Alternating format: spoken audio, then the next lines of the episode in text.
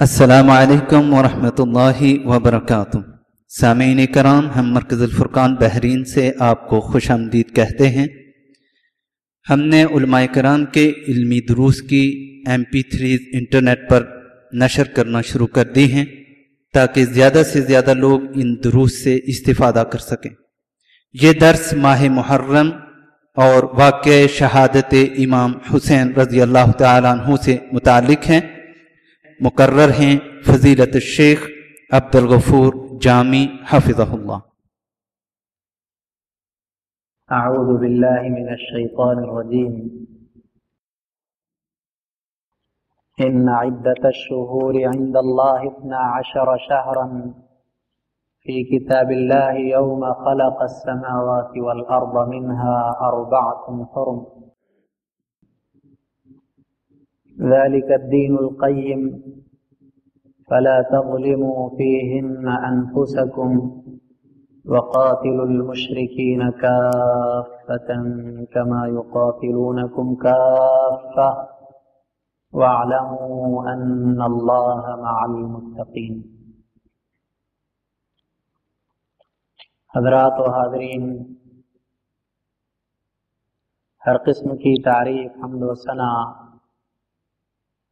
बड़ाई आजमत व किबरियाई रब्बुल के लिए है,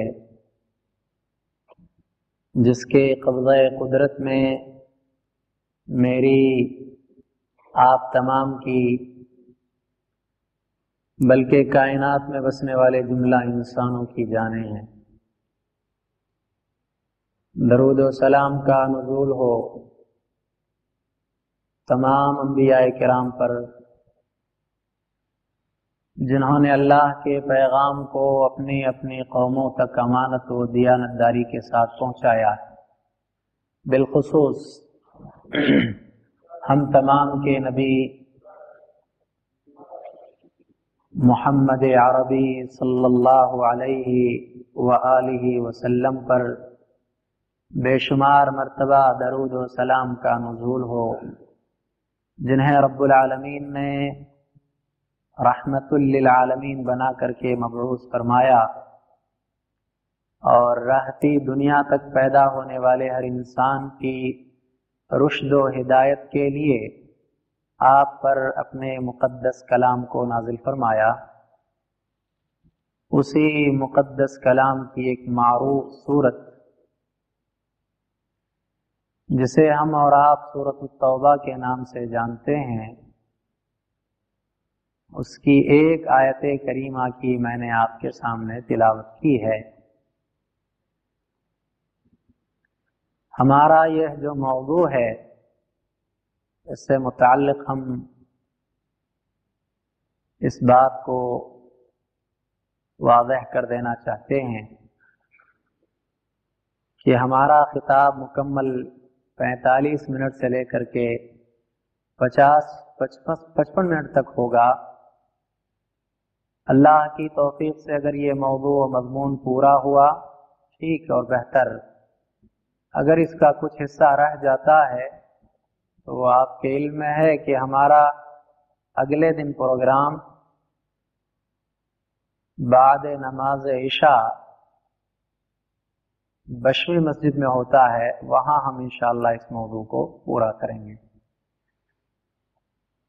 बहरहाल जिस आयत करीमा की मैंने आपके सामने तिलावत की है, उसमें अल्लाह रब्बुल आलमीन ने फरमाया इन इद्दत शुहूर अशर शहरन फ़ी किताबिल्लाह, यौम खलक समावाति वल अर्द मिनहा अरबअतुन हुरुम. बिल यकीन, महीनों की गिनती इन इद्दत बिलाशुबा महीनों की गिनती अल्लाह के नज़दीक अल्लाह के किताब में बारह की है इन इद्दत शहूर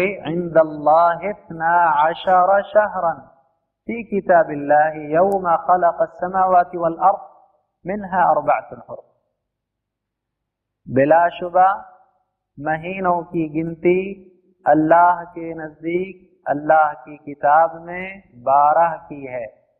उसी दिन से, जब से खलक समावाति वल अर्द, उसने आसमानों और जमीनों को पैदा किया मिनहा अरबातुन हरम, इन बारह महीनों में चार महीने हरमत वाले दीनुल कय्यिम, यह जो बात बताई गई है, यही दुरुस्त बात है। ठीक ठाक बात यही है। फला तवलिमू अनफुसकुम। इन महीनों में तुम अपनी जानों पर जुल्म ज्यादती न करो। वक़ातिलुल मुशरिकीन काफ़तन कमा युक़ातिलूनकुम काफ़ा मुशरिकीन से, मुआनिदीन इस्लाम से तुम किताल वैसे ही करो जैसे वो तुमसे किताल करते हैं। वालमू और जान जाओ इस बात को कि अल्लाह ताला मुत्तकियों के साथ है। ये आयत का तर्जुमा हुआ, बल्कि आयत करीमा की हमने तर्जुमा नहीं किया आपके सामने। एक बात तो इससे खुल करके हमारे सामने आई। कि अल्लाह रब्बुल आलमीन ने साल के बारह बारह महीने मुकर किए। उन बारह महीनों में चार महीने हरमत व आजमत वाले।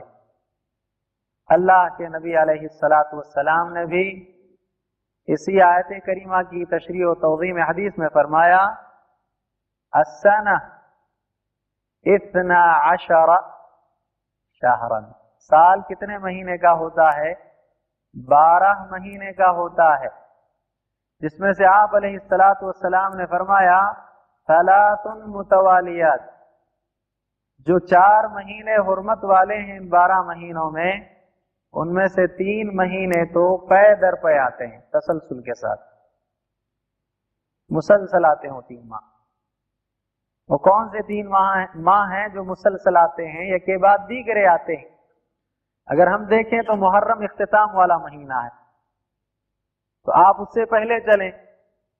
मुहर्रम से एक माह पहले और उस माह से एक माह पहले। रमज़ान मुबारक का महीना खत्म हो गया। शवाल का महीना, जुल्कादा का महीना शुरू होता है, जुल्हज्जा और मुहर्रम। ये तीन माह तसलसल आते जुल्कादा, जुल्हज्जा, जिसे बाद में जुल्हिज्जा भी कहा है। जैसे हमने इससे पहले हज के जिम्न में जो हमारा प्रोग्राम हुआ था, उसमें बदला दिया था कि हज कहना भी सही है और हिज कहना भी सही है। तो जुल्कादा, जुल्हज्जा और मुहर्रम, ये महीने मुसलसल आते हैं। और एक महीना रजब का है। तो ये चार महीने हरमत व अजमत वाले हैं। इन महीनों में किताल करना, जिदाल करना ये दुरुस्त नहीं है। इसकी इजाज़त नहीं है। तो साल के बारह महीने हुए और चार महीनों को रब्बुल आलमीन ने हरमत वाला करार दिया है। उन चार महीनों में एक महीना मुहर्रमुल हराम का इसकी फजीलत के लिए ये एक बात काफ़ी है कि अल्लाह रब्बुल आलमीन ने इस महीने को भी हरमत वाला महीना करार दिया है। इस महीने की फजीलत में एक और हदीस है मुस्लिम शरीफ में, अल्लाह के नबी सलाम फरमाते हैं अफवलुस्यामी बाद रमज़ान शहरुल्लाहिल मुहर्रम वअफल सलात बअदल फरीदा सलातुल औ कमा काल नबी सल्लल्लाहु अलैहि वसल्लम। क्या फरमाया अल्लाह के रसूल सल्लल्लाहु अलैहि वसल्लम ने? आपने फरमाया कि रमज़ान मुबारक के महीने उसमें जो रोज़े रखे जाते हैं, शाहर रमज़ान के रोजों के अलावा सबसे ज़्यादा फजीलत और अजमत वाले रोज़े मुहर्रम हराम के महीने के। और आपने ये भी फरमाया कि फ़र्ज़ नमाजों के बाद सबसे ज़्यादा फजीलत वाली नमाज़ रात की नमाज़ है। जब सब के सब सोए हुए हैं और आदमी बेदार होकर के क्यामुल्लैल करता है। तो जिस तरह रात की नमाज़ को फ़र्ज़ नमाजों के बाद फजीलत हासिल है। ऐसे ही शाहर रमज़ान के रोजों के बाद शाहरुल्लाह शहर मुहर्रम या मुहर्रम के महीनों के, महीने के रोजों को फजीलत हासिल है। इस महीने की एक फजीलत ये भी है। इस माह की फजीलत में एक बात ये भी शामिल है। आप जानते हैं कि बारह महीनों में तीन महीने हुरमत वाले तसलसल से आते हैं और मुहर्रम उन तीन महीनों में इख्तिताम पर है। जुल्काजा जुल्हज्जा, मुहर्रम। तसलसल से हुरमत वाले आने, हुरमत हुरमत के तीन महीने जो आते हैं, उनमें मुहर्रम इख्तिताम पर है, मगर इस्लामी तारीख का आगाज़, सन हिजरी का आगाज़ इसी इख्तिताम वाला महीना जिसे हम मुहर्रम हराम कहते हैं, वहाँ से होता है। तो इसकी फजीलत के लिए एक बात यह भी है कि सन हिजरी का आगाज़ इसी माह से होता है। इस्लामी साल का आगाज़ इसी माह से होता है। इस एतबार से इस माह को बड़ी फजीलत हासिल है। हम बड़े इख्तसार से काम ले रहे हैं। मजीद इस माह की फजीलत बयान करने से गुरेज करते हुए हम चलते हैं कि इस माह में एक और दिन है, जिसे हम आशूरे वाला दिन कहते हैं या यौम आशूरा कहते हैं। माह की फजीलत का तो पता चल गया, इस माह की दसवीं तारीख की क्या फजीलत है?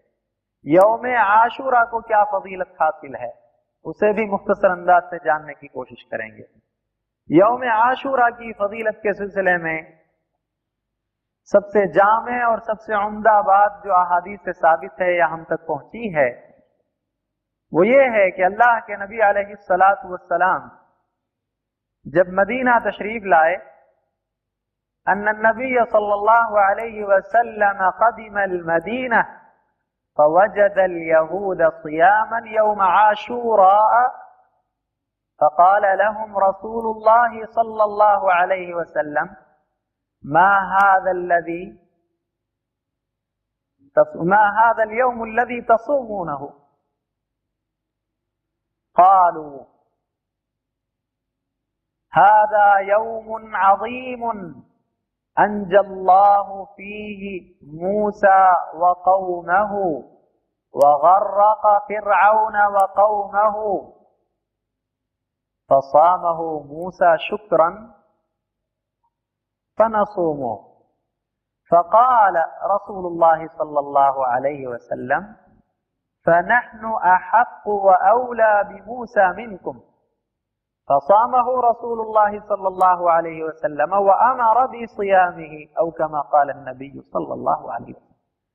ये बुखारी और मुस्लिम की रिवायत है अल्लाह के नबी अलैहिस्सलाम जब मदीना तशरीफ लाए तो मदीना आने के बाद आपने वहां के यहूदियों को देखा कि वो रोजा रखते हैं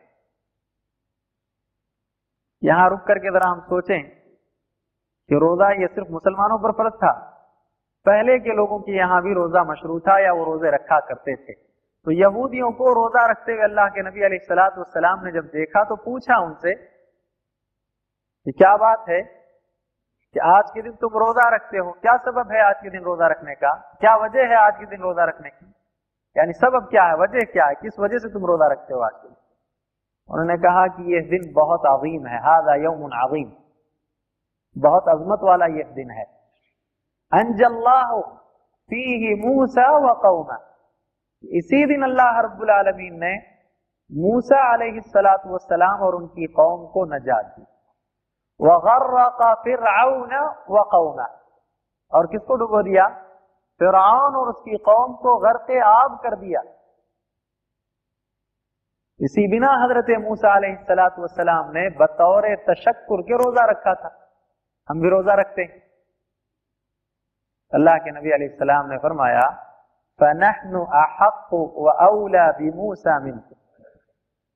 हम ज़्यादा मुस्तक हैं इस बात के कि मूसा का रोजा या मूसा ने बतौर तशक्र जो रोजा रखा है, हम रोजा रखें। हम उसका एहतमाम करें, इसके ज़्यादा मुस्तक तो हम हैं। तो अल्लाह के नबी सलाम ने इस दिन का रोजा रखा और सहाबा कराम को भी रोजा रखने का हुक्म दिया है। इस दिन की यह फजीलत है कि अल्लाह के नबी सलाम ने खुद रोजा रखा है और सहाबा कराम को रोजा रखने का हुक्म भी दिया है। और जैसे अभी आपने इस माह की फजीलत में एक हदीस को सुन लिया था कि शाहर रमज़ान के रोजों के बाद सबसे ज़्यादा फजीलत वाले रोज़े मुहर्रम हराम के महीने की इस माह की इस तारीख को फजीलत इस बिना भी हासिल है, यही वो तारीख है कि जिस तारीख में अल्लाह रब्बुल आलमीन ने हज़रत यूनुस सलाम को एक मुसीबत से नजात दी। कौम को छोड़ करके निकले थे एक अच्छा गुमान करके कि अल्लाह का आजाब कौम पर आएगा। आजाब की आमद से पहले मैं चला जाऊँगा तो अल्लाह मेरी गिरफ्त नहीं करेगा। सीधे पहुँचे कहा? मछली के पेट में। मुसीबत आ गई। दुआएँ करते रहे तो अल्लाह ताला ने उन्हें इस मुसीबत से नजात भी किस दिन दी है?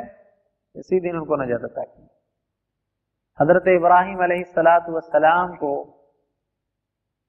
आग में डाला गया। तो अल्लाह रब्बुल आलमीन ने इसी दिन आप पर आग को ठंडा कर दिया था।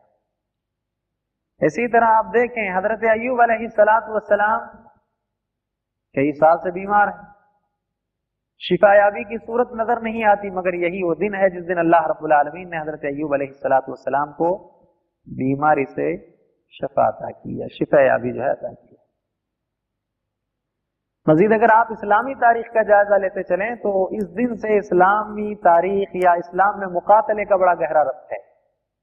आप देखें, यही वो दिन है जिस दिन मुसलमानों ने खैबर को फतह कर लिया था, जहाँ यहूदी रहा करते थे। रोजा कौन रख रहे थे यहाँ? मदीना जब अल्लाह के नबी पहुँचे तो किनको रोजा रखते हुए देखा आपने? यहूदियों को। और खैबर जब पता हुआ है तो यहूदियों को बहुत नुकसान हुआ।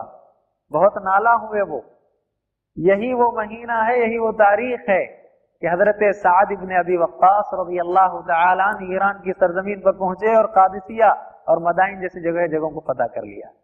इससे भी उनको बड़ा नुकसान पहुँचा। बहुत तकलीफ़ पहुँची। तो बहरहाल, इस दिन की बड़ी फजीलत है, इस दिन को बड़ा मकाम और मर्तबा हासिल है। सवाल यह पैदा होता है कि अगर इस दिन हम रोजा रखते हैं तो इस रोज़े के रखने का फ़ायदा क्या है? हमें कौन सी चीज़ हाथ आएगी? अल्लाह के नबी सलाम से भी ऐसा सवाल किया गया। सुला रसूल आशूरा। आशूरा के रोज़े से मुतालिक अल्लाह के नबी सलाम से सवाल किया गया कि हम अगर ये रोजा रखते हैं तो इसकी इस रोज़े के रखने की हमें क्या फजीलत हासिल होगी या क्या हमें जो है अज्र मिलेगा? इस रोज़े के रखने से अल्लाह ताला हमें क्या अदा करेगा? अल्लाह के नबी सलाम ने जवाब देते हुए फरमाया, युकफ़िरु असनतल माविया कि तुम्हारे एक साल के जो पिछले गुनाह तुमने किए थे, इस रोज़े के रखने की वजह से अल्लाह ताला उन गुनाहों को बख्श देगा, खत्म कर देगा। कितनी बड़ी फजीलत है ये। आदमी गुनाह कर लिया, निसियान हो गया, खताएँ हो गई उससे और उसने इस दिन का रोजा रख लिया तो उसके सबका एक साल के पूरे गुनाह बख्शे गए। ये अलग बात है कि कबीरा गुनाहों के सिलसिले में तफसील नहीं है। ये इशारा नहीं बल्कि सगीरा गुना आदमी जो करे और अगर सच्ची तौबा भी कर ले आज के दिन वो कबीरा गुनाहों होगा तो इंशाल्लाह वो भी माफ़ हो जाए तो बहरहाल, इस दिन रोजा रखने का एक फ़ायदा यह है कि आदमी के एक साल के, पिछले एक साल के गुनाह जो है बख्शे जाते हैं। अल्लाह के नबी सलाम ने इख्तामी जब आपके अयाम आए थे, या आप सलाम के रुखसती के लिए अभी एक साल का अरसा बाकी था, उस मौके पर आप सलाम ने एक और कौल पेश किया। और बहुत ही ज़्यादा अहमियत का हामिल है। ज़ाहिर बात है, मैंने जो रिवायतें अभी इब्तदान पेश की उसमें अल्फाज जो आए हैं, उस पर आप गौर करें तो पता चलेगा कि शाहर रमवान के रोजों के बाद, मुहर्रम के महीनों, महीने के रोजों को अहमियत है, सिर्फ़ रोज़े को नहीं, सियाम के अल्फाज हदीस में आए। इस एतबार से अगर अल्लाह के नबी सलाम ने मदीना के इब्तदाई दौर में एक ही रोजा रखा, साहबा ने भी एक ही रखा है, लेकिन अख्तामी जब दौर आया है आपका तो उस मौके पर आप सलाम ने यह फरमाया इन बकी तो इला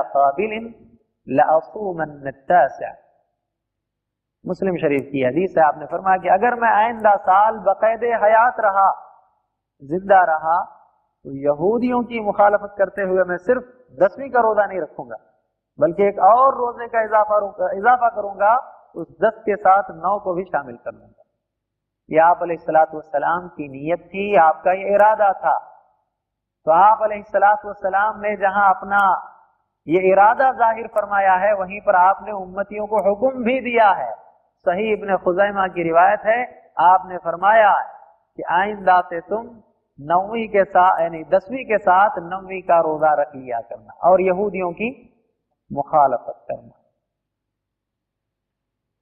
यहूदियों की मुखालफत करना। अजीब व गरीब किस्म का मामला है। नबी सलाम ने इख्तामी अयाम में यहूदियों पर भी लानत भेजी थी और ये कहा था मसाजिदा. अल्लाह की लानत हो, यहूद और नसारा पर इन्होंने अपने अम्बिया की खबरों को सजदागाह बना लिया। ठीक है। जो जो चीज़ें यहूद और नसारा किया करते थे, अल्लाह के नबी सलाम उनकी मुखालफत करते थे। लेकिन इख्ताम पर अल्लाह के नबी सलाम ने एक हदीस ये भी बयान की आपने फरमान लोगों के सामने ये भी पेश किया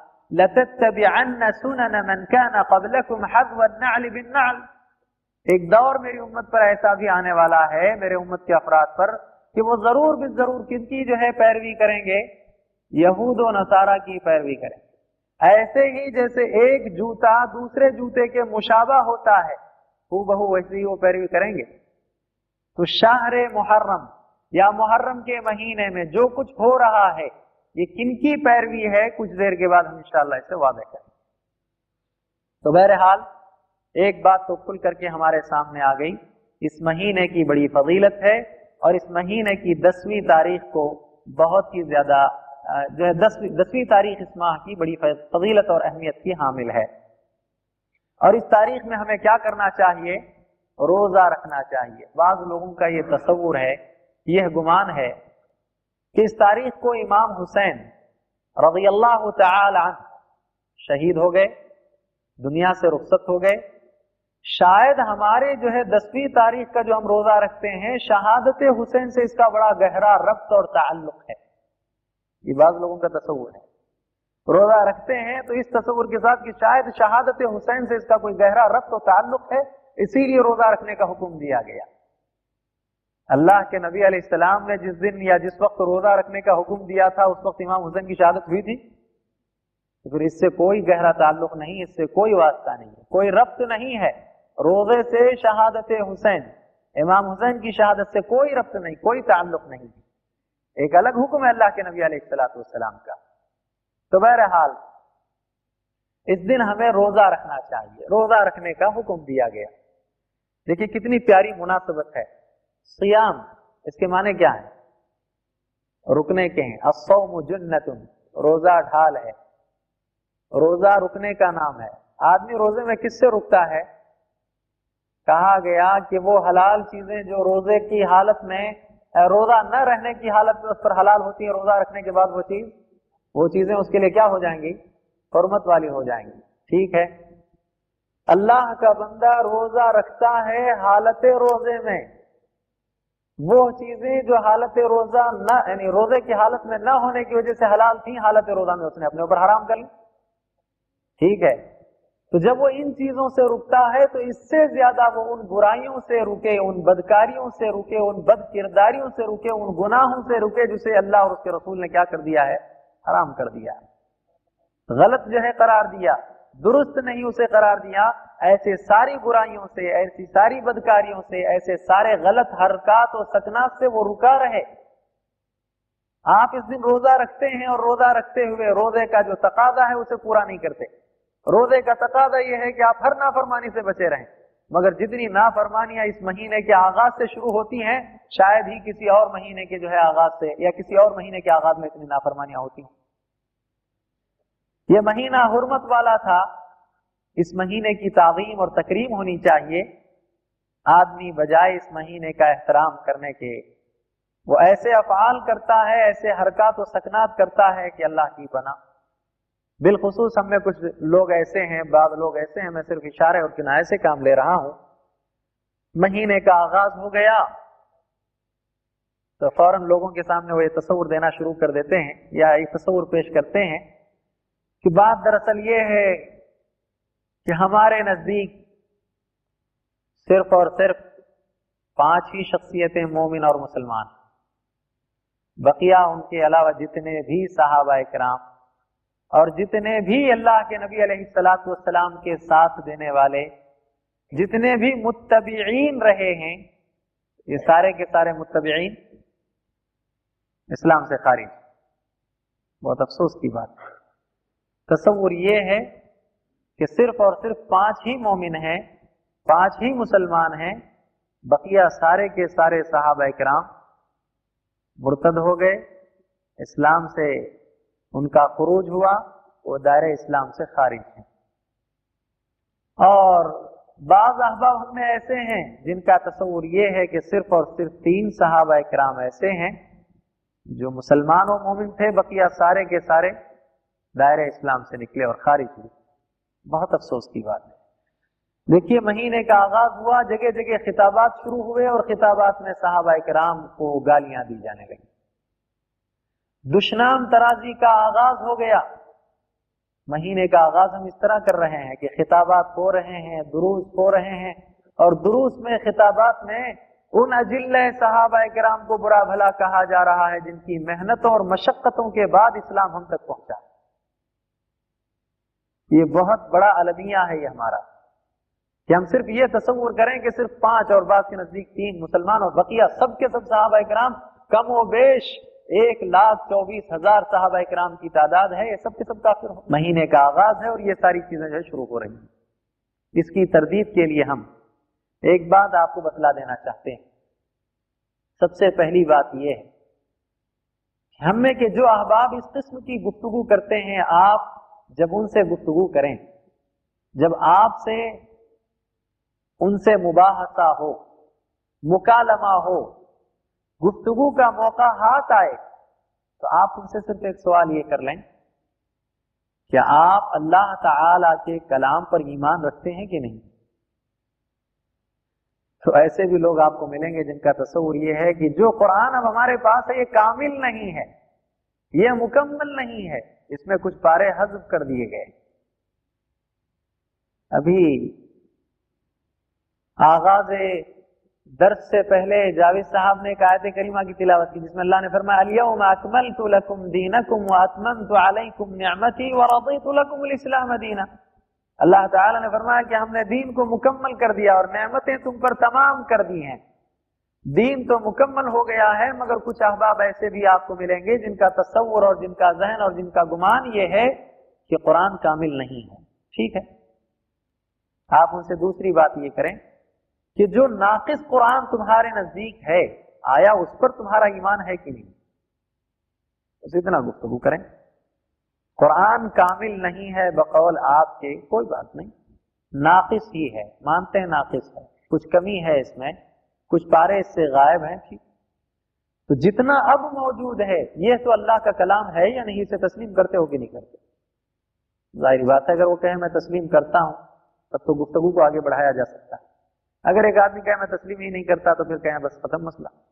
हम आपसे बहस भी नहीं करते, गुफ्तगु भी नहीं करते, इसलिए कि एक आदमी का ईमान ही अल्लाह के कलाम पर ना हो, जो सारे इस्लाम की असास और बुनियाद है बुनियाद ही पर ईमान ना हो तो फिर गुफ्तगु आप किस बुनियाद पर किस बुनियाद पर करेंगे? किन कुतुब से करेंगे आप? आपको साबित करने के लिए कोई ना कोई दलाइल चाहिए। तो दलाइल के लिए आपके पास क्या है? एक आदमी मानता ही नहीं और तस्लीम ही नहीं करता। अगर ये कह दिया जाए कि हाँ अब जो कलाम मौजूद है, नाकिस ही सही, उस पर हमारा ईमान है तो गुफ्तगु को आगे बढ़ाया जा सकता है। इसके लिए मैं कुरान मजीद से छह आयात आपके सामने पेश करता हूँ। उन छह आयात को आप जब्त जहन करें, जहन नशीन करें, जिनमें अल्लाह रब्बुल आलमीन ने हम में क्या ऐसे बाग अफराद जिनका तस्वुर है कि सिर्फ़ पाँच मुसलमान बकिया सब काफिर थे, उनकी तरदीद की है, उनका रद्द किया है। पहली आयत करीमा जिसमें अल्लाह रब्बुल आलमीन ने फरमाया अव्वलून मिनल मुहाजिरीन वल अंसार वल्लदीन इत्तबऊहुम बिइहसान रदियल्लाहु अन्हुम व रदू अन मुहाजिरीन में सबकत करने वाले। मिनल मुहाजिरीन। हिजरत करके जो मक्का से मदीना आए हैं, इसमें सबकत करने वाले मुहाजिरीन। वल अंसार, और दूसरे वो, जो हिजरत करके पहुँचे हैं मदीना, वहाँ पहुँचने के बाद, उन आए हुए मुहाजरीन की जिन लोगों ने नुसरत की है, वो अंसार। फिर उसके बाद अल्लाह ने फरमाया, वल्लदीन तबऊहुम बिइहसान वो जिन्होंने इत्तेबा की है इनकी, इन लोगों की इत्तेबा की है। ताबीन जिन्हें हम कहते हैं, हम सब ताबीन में हैं। क़यामत तक जो भी इनकी इत्तेबा करेंगे, उन सब का शुमार किसमें है? ताबीन में। अब देखें, क्या ये नमाजों की पाबंदी नहीं करते थे साहब कराम इनके नमाजों का हाल ये था कि ये खुद कहते हैं कि हम में अगर कोई नमाज़ से पीछे रह जाता था तो दो ही तस्वुर हमारे जहन में आते थे। एक तो ये कि या तो ये बीमार हो गया है, या तो दूसरा ये कि ये मुर्तद हो गया। ये दीन से निकल गया। सहाबा कराम मैं पूछता हूँ आपसे कि हज़रत अबू बकर रबी अल्लाह ने हिजरत की है कि नहीं की है? यकीन की। हज़रत उमर फारूक रज़ी अल्लाह ने हिजरत किया है कि नहीं किया? किया। हज़रत उस्मान गनी रबी अल्लाह तुहाजिर थे कि नहीं थे? थे। बेशतर साहबा कराम हिजरत करके पहुँचे मदीना। और मदीना में बहुत सारे साहबा कराम ने इनकी नुसरत व यानत की। और हम में बेशतर ऐसे हैं जो इन्हीं की इतवा करते हैं। अल्लाह के नबी सलाम के दलाइल जो इनके ज़रिए हम तक पहुँचे, हम इनकी इतवा करते हैं। लिहाजा रज़ी अल्लाह अल्लाह तो ये ऐलान करता है से राज़ी हुआ और वो अल्लाह से राज़ी हुआ। मगर हमारा तस्वुर ये है कि नहीं, सिर्फ़ दो चंद के अलावा वकिया सब के सब इस्लाम को छोड़ करके मुर्तद हो गए, दायरे इस्लाम से खारिज हो गए। तो उनके खरूज का पता अल्लाह को नहीं था कि अल्लाह ताला ने यह कह दिया रबी अल्लाह ये बहुत अफसोस की बात है। ये पहली आयत करीमा है जिसे मैंने आपके सामने पेश किया है सूर्य तौबा की, और आयत नंबर सौ है इसका। दूसरी आयत करीमा, अल्लाह रब्बुल आलमीन ने सूरतुल फतह में फरमाया, लक़द रज़ी अल्लाहु इज़ युबायिऊनक तहत अश-शजरति फअलिम मा फ़ी क़ुलूबिहिम अल्लाह ताला राज़ी हुआ उन मोमिनीन से जिन्होंने दरख्त के नीचे तहत शजरा दरख्त के नीचे अल्लाह के नबी अलैहिस्सलाम के हाथ पर बयात सिर्फ़ बयात से अल्लाह राज़ी नहीं हुआ ये रजामंदी अल्लाह ताला ने कब अता की है फ़ालिम मा क़ुलूबिहिम उनके दिलों में जो कुछ था, उसको भी अल्लाह ने जान लिया है। उसके बाद ऐलान किया कि हाँ हम इनसे राज़ी मैं आपसे पूछता हूँ, कितने साहबा कराम थे जिन्होंने अल्लाह के नबी के हाथ पर बैठ की थी? चौदह सौ साहबा कराम जिन्हें लेकर के अल्लाह के नबी सलाम उम्र के इरादे से पहुँचे थे। हुदैबिया के मकाम पर आप रुके और खबर गलत फैल गई हज़रत उस्मान गनी रज़ी अल्लाह शहीद हो गए। तो आप सलाम ने दरख्त के नीचे कहा कि ठीक है, ये मेरा हाथ अपना नहीं, बल्कि ये उस्मान का हाथ है जिस हाथ पर तुम बैत कर रहे हो। तो लिहाजा साहब कराम जब बैत पर टूट पड़े, जज्बा जब रब्बुल आलमीन ने उनका देखा तो अल्लाह ताला ने ऐलान कर दिया ये उस्मान का हाथ नहीं, तुम अपने हाथ को उस्मान का हाथ कहते हो। हम तो इसे किसका हाथ कहते हैं? ये अल्लाह का हाथ है जिनके हाथ पर ये सब हाथ रखते हैं।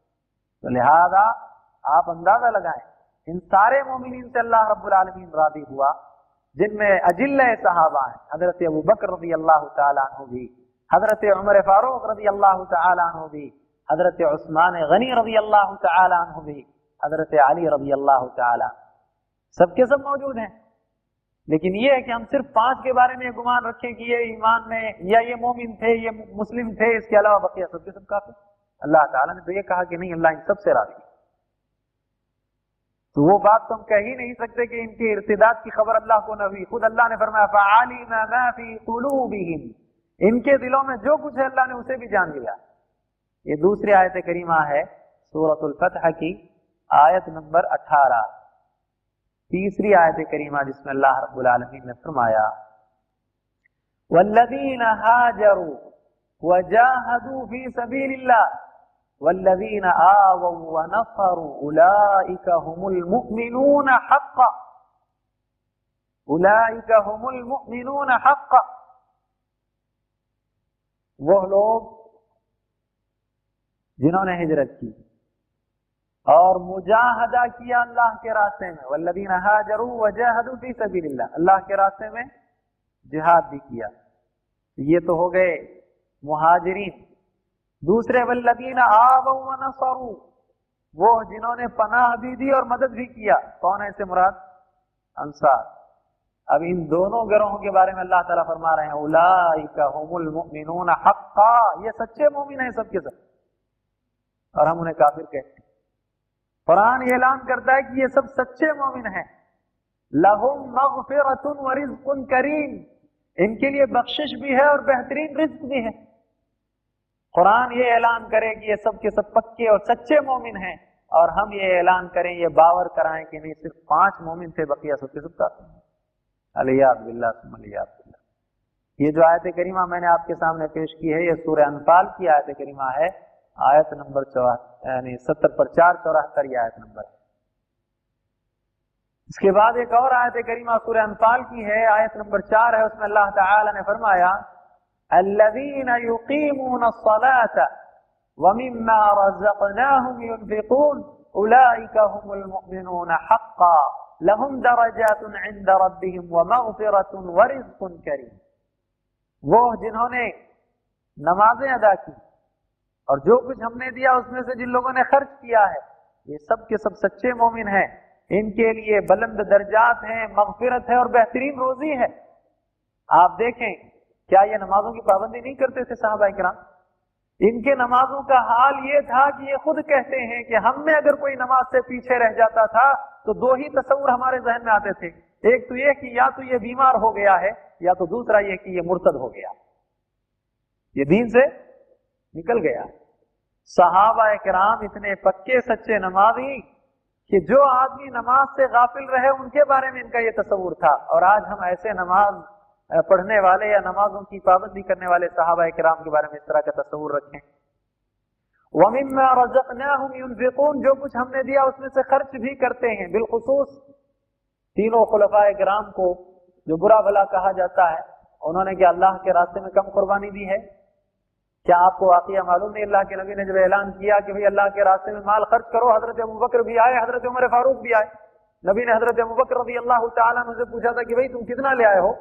तो कहा, सारा घर का पूरा कटा जो भी है, सब कुछ मैं ले आया हूँ सिर्फ़ अल्लाह और उसके रसूल का नाम सो कर जाए हज़रत उमर फारूक से पूछा कि तुम कितना लाया हो? कहा, निस्फ लाया हूँ और निस्फ रखाया हूँ। हज़रत उस्मान गनी रज़ी अल्लाह ने उस मौके पर इतनी अजीम कुर्बानी दी कि अल्लाह के नबी सलाम जो उनके पास से दीनार लिए थे, अपने गोद में दीनारों को आप डालते हुए ऊपर नीचे करते हुए कहने लगे, उस्मान, आज के बाद तुम्हें जन्नत में जाने से कोई चीज़ नहीं रोकेगी। वमिम्मा जो कुछ हमने दिया, उसमें से वो खर्च करते हैं। ऐसे साहबा कराम जिन्होंने अल्लाह के रास्ते में इतना खर्च किया। नमाजों का तो हाल ये था कि हज़रत अबू बकर रज़ी अल्लाह के बारे में नबी ने तो फैसला किया था, मुरु अबा बकर बीमार मैं हूँ, लेकिन नमाज़ पढ़ाने का हुक्म किसे दो?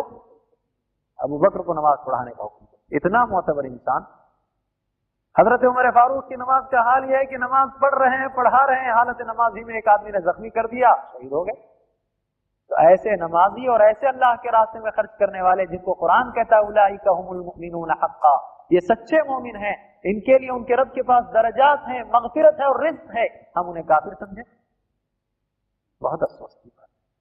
तो ये एक आयत करीमा जिसे मैंने पेश किया है, एक और आयत करीमा, चार आयतें हो गई, या चार मकामात की आयत मैंने पेश की पांचवी आयत करीमा की तरफ़ अल्लाह रब्बुल आलमीन ने उसमें फरमाया आमनतुम बिही क्या कहा अल्लाह रब्बुल आलमीन ने कि तुम ईमान ऐसे ले आओ, जैसे ये सहाबा ईमान ले आए हैं, तब तो तुम हिदायत पर हो। अल्लाह जिन्हें हम काफिर कह रहे थे, हमारे हिदायत पर होने के लिए किनका ईमान मैार है? सहाबा किराम का ईमान मैार है। फ़िन आमनु दिमितली मामन तुम भी फकद अगर तुम ईमान ऐसे ले आओ जैसे साहबा ईमान ले आए हैं, तब तो तुम हिदायत पर हो तो हमारे हिदायत पर होने का दारो मदार व इनहिसार साहबा राम के जैसा ईमान लाना या उनके ईमान के मुताबिक हमारा ईमान हो। तो उनका ईमान तो हमारे लिए मैार बने और हम उन्हें मोमिन ही तस्वुर न करें।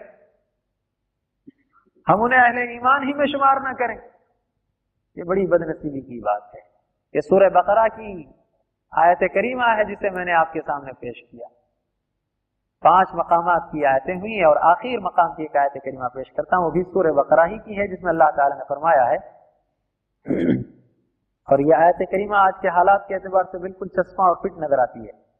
ऐसे लोगों पर जो साहबा कराम को, बेशतर सहाबा कराम को दायरे इस्लाम से खारिज समझते हैं और बुरा भला कहने लगते हैं। अल्लाह ताला ने क्या फरमाया?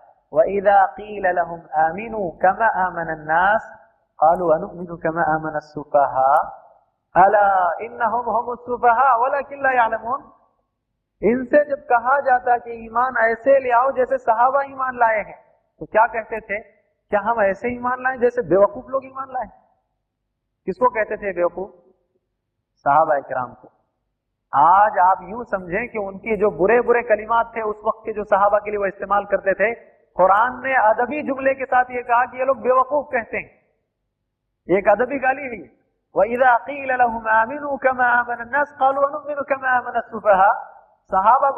है बेवकूफों की तरह हम ईमान ले आए? बुरा भला तो कहा सहाबा को उन्होंने। अब अल्लाह जवाब में फरमा रहा है, अला इन्नहुम वला किल्ला ये बेवकूफ़ कहने वाले खुद बेवकूफ़ हैं, इनका इल्म इन्हें नहीं है। अब नबी को, अब सहाबा को गाली देने वाले खुद क्या हैं? आप अंदाज़ा लगाएँ। जो आदमी सहाबा को गाली दे, जो आदमी अजिल सहाबा को बुरा भला कहे, जो उन्हें मोमिन न समझे, मुस्लिम न समझे, उन्हें काफिर कहे तो उनके मुतालिक आप क्या फैसला करेंगे? कुरान मजीद की आयत तो वापस इन्हीं पर लौट की अला कहने वाले खुद बेवकूफ़ हैं, इन्हें खुद इस बात का इल्म नहीं अल्लाह के नबी सलाम का फरमान भी है नबी सलाम ने हदीस में फरमाया, तिरमिजी की सही हदीस है जिसमें अल्लाह के नबी ने फरमाया असहाबी मेरे साथियों को गाली मत देना, मेरे साथियों को बुरा भला मत कहना। क्यों? फवल्लदी नफ्सी भी इस पर नबी ने कसम उठाई और कहा, कसम उस रब्बुल आलमीन की जिसके कब्जे कुदरत में मेरी जान है। लव अन्ना अहदकुम अनफqa मिथल उहुदिन ज़हबन। मा अदरकतुम मुद्दा। अहदिहिम वला नसीफहु कमा काल नबी सल्लल्लाहु अलैहि वसल्लम। क्या फरमाया? कसम उस रब्बुल आलमीन की जिसके हाथ में मेरी जान है, मेरे साथियों को गाली मत दो, इसलिए कि मेरा साथी, अगर अल्लाह के रास्ते में एक मुद्द जाओ या एक मुद्द कोई शय अल्लाह के रास्ते में खर्च कर दिया, आने वाला तुमने का कोई भी इंसान पहाड़ भर करके सोना भी खर्च कर दे तो मेरे सहाबी के एक मुद्द जो है, अल्लाह के रास्ते में खर्च किए हुए जो है, सदक़े के जो है मुकाबले में वो कोई हैसियत नहीं रखता। पहाड़ भर करके सोना, मिसल मिसल ओहद पहाड़ जिसे आप देखते हैं, इतना सोना भी अल्लाह के रास्ते में खर्च कर दे तो मेरे सहाबी के एक मुद्द जो है, सदक़े के मुकाबले में होती जो है उसके मुकाबले में नहीं आ सकती। फिर भी मेरे सहाबी का एक मुद्द अल्लाह के रास्ते में जो उसने खर्च किया है, वो इस सोने के जो है पहाड़ से बढ़ा हुआ है। वो सदका उससे आला है, उससे अरफा है।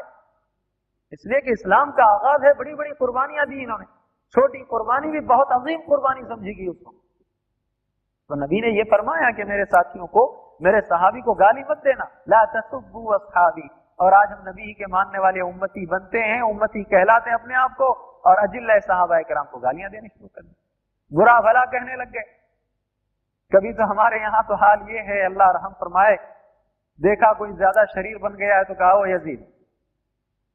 कहा ये जो ज़्यादा शरीर होते हैं वो यजीद ही होते हैं।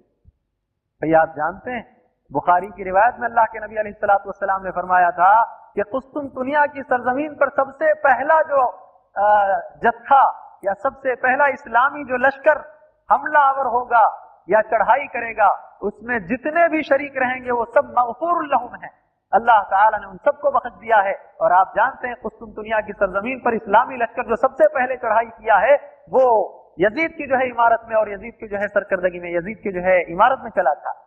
इस पूरी इस्लामी फौज के कायद और सरबरा यजीद रहमत थे। उसमें अजिल साहबा कराम भी, इमाम हुसैन जैसी शख्सियत भी मौजूद है। अब्दुल्ला इब्न उमर जैसी शख्सियत मौजूद है। ऐसे अजिल्ला साहब कराम अयू अबू अयूब अंसारी जैसी शख्सियत मौजूद है। आज हम उन्हें जो है कहेंगे, भाई ये तो फासिक थे, फाजिर थे, फुला थे।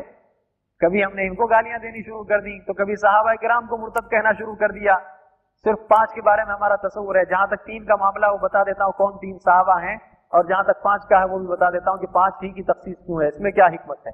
ये भी जानते चलिए। तीन साहबा कराम जिनके बारे में मारूफ है कि वो सिर्फ़ वही सिर्फ़ मोमिन और मुसलमान थे, बकिया सब काफिर और मुर्तद हैं। एक तो मिकदाद इब्न असवद हैं, दूसरे सलमान फारसी हैं और तीसरे अबूदर गिफारी। इनको हटाने के बाद पाँच का जहाँ तक तस्वुर है, वो पाँच के तस्वुर से पहले मैं बताऊँ कि पाँच ही की तखसीस क्यों और पाँच का अदद क्यों मुकर किया गया। बात दरअसल ये है कि हज़रत नू सलाम के जमाने में पाँच बहुत ही ज़्यादा नेक और साले किस्म के लोग पाए जाते थे, जिन्हें कुरान ने कहा वद यगूस यऊक सुआ और नसर। पाँच जो है मुत्तकी लोग थे ये। जब ये चले गए तो बाद में शैतान ने इनके चाहने वालों में से एक के लिए, एक के साथ एक ऐसा अमल करवाया कि उसी अमल की एक शक्ल बिगड़ी हुई हमारे पास ये आई है।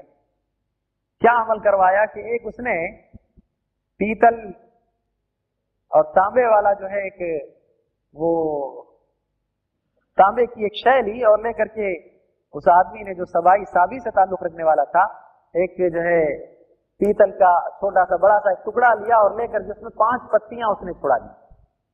और पाँच पत्तियाँ छुड़ा करके उसमें उसने पाँचों के नाम लिख दिए। वद यबूस यऊक, सुआ नस्र भाई ये हमारे जो है कौम के पाँच अच्छे लोग हैं, नेक और साले लोग हैं। इनकी याद को ताज़ा करने के लिए इनकी याद को बाकी और बरकरार रखने के लिए हम ये काम अंजाम देते हैं कि पाँच पत्तियाँ छुड़ा दी इन्होंने और पाँचों पत्तियों में पाँच के नाम लिख बस याद ताज़ा होती रही। ये चीज़ फैलते फैलते हमारे यहाँ सरजमीन हिंद की बात मैं करता हूँ कि कुछ मुआनिदीन इस्लाम के पास भी ये चीज़ आ गई।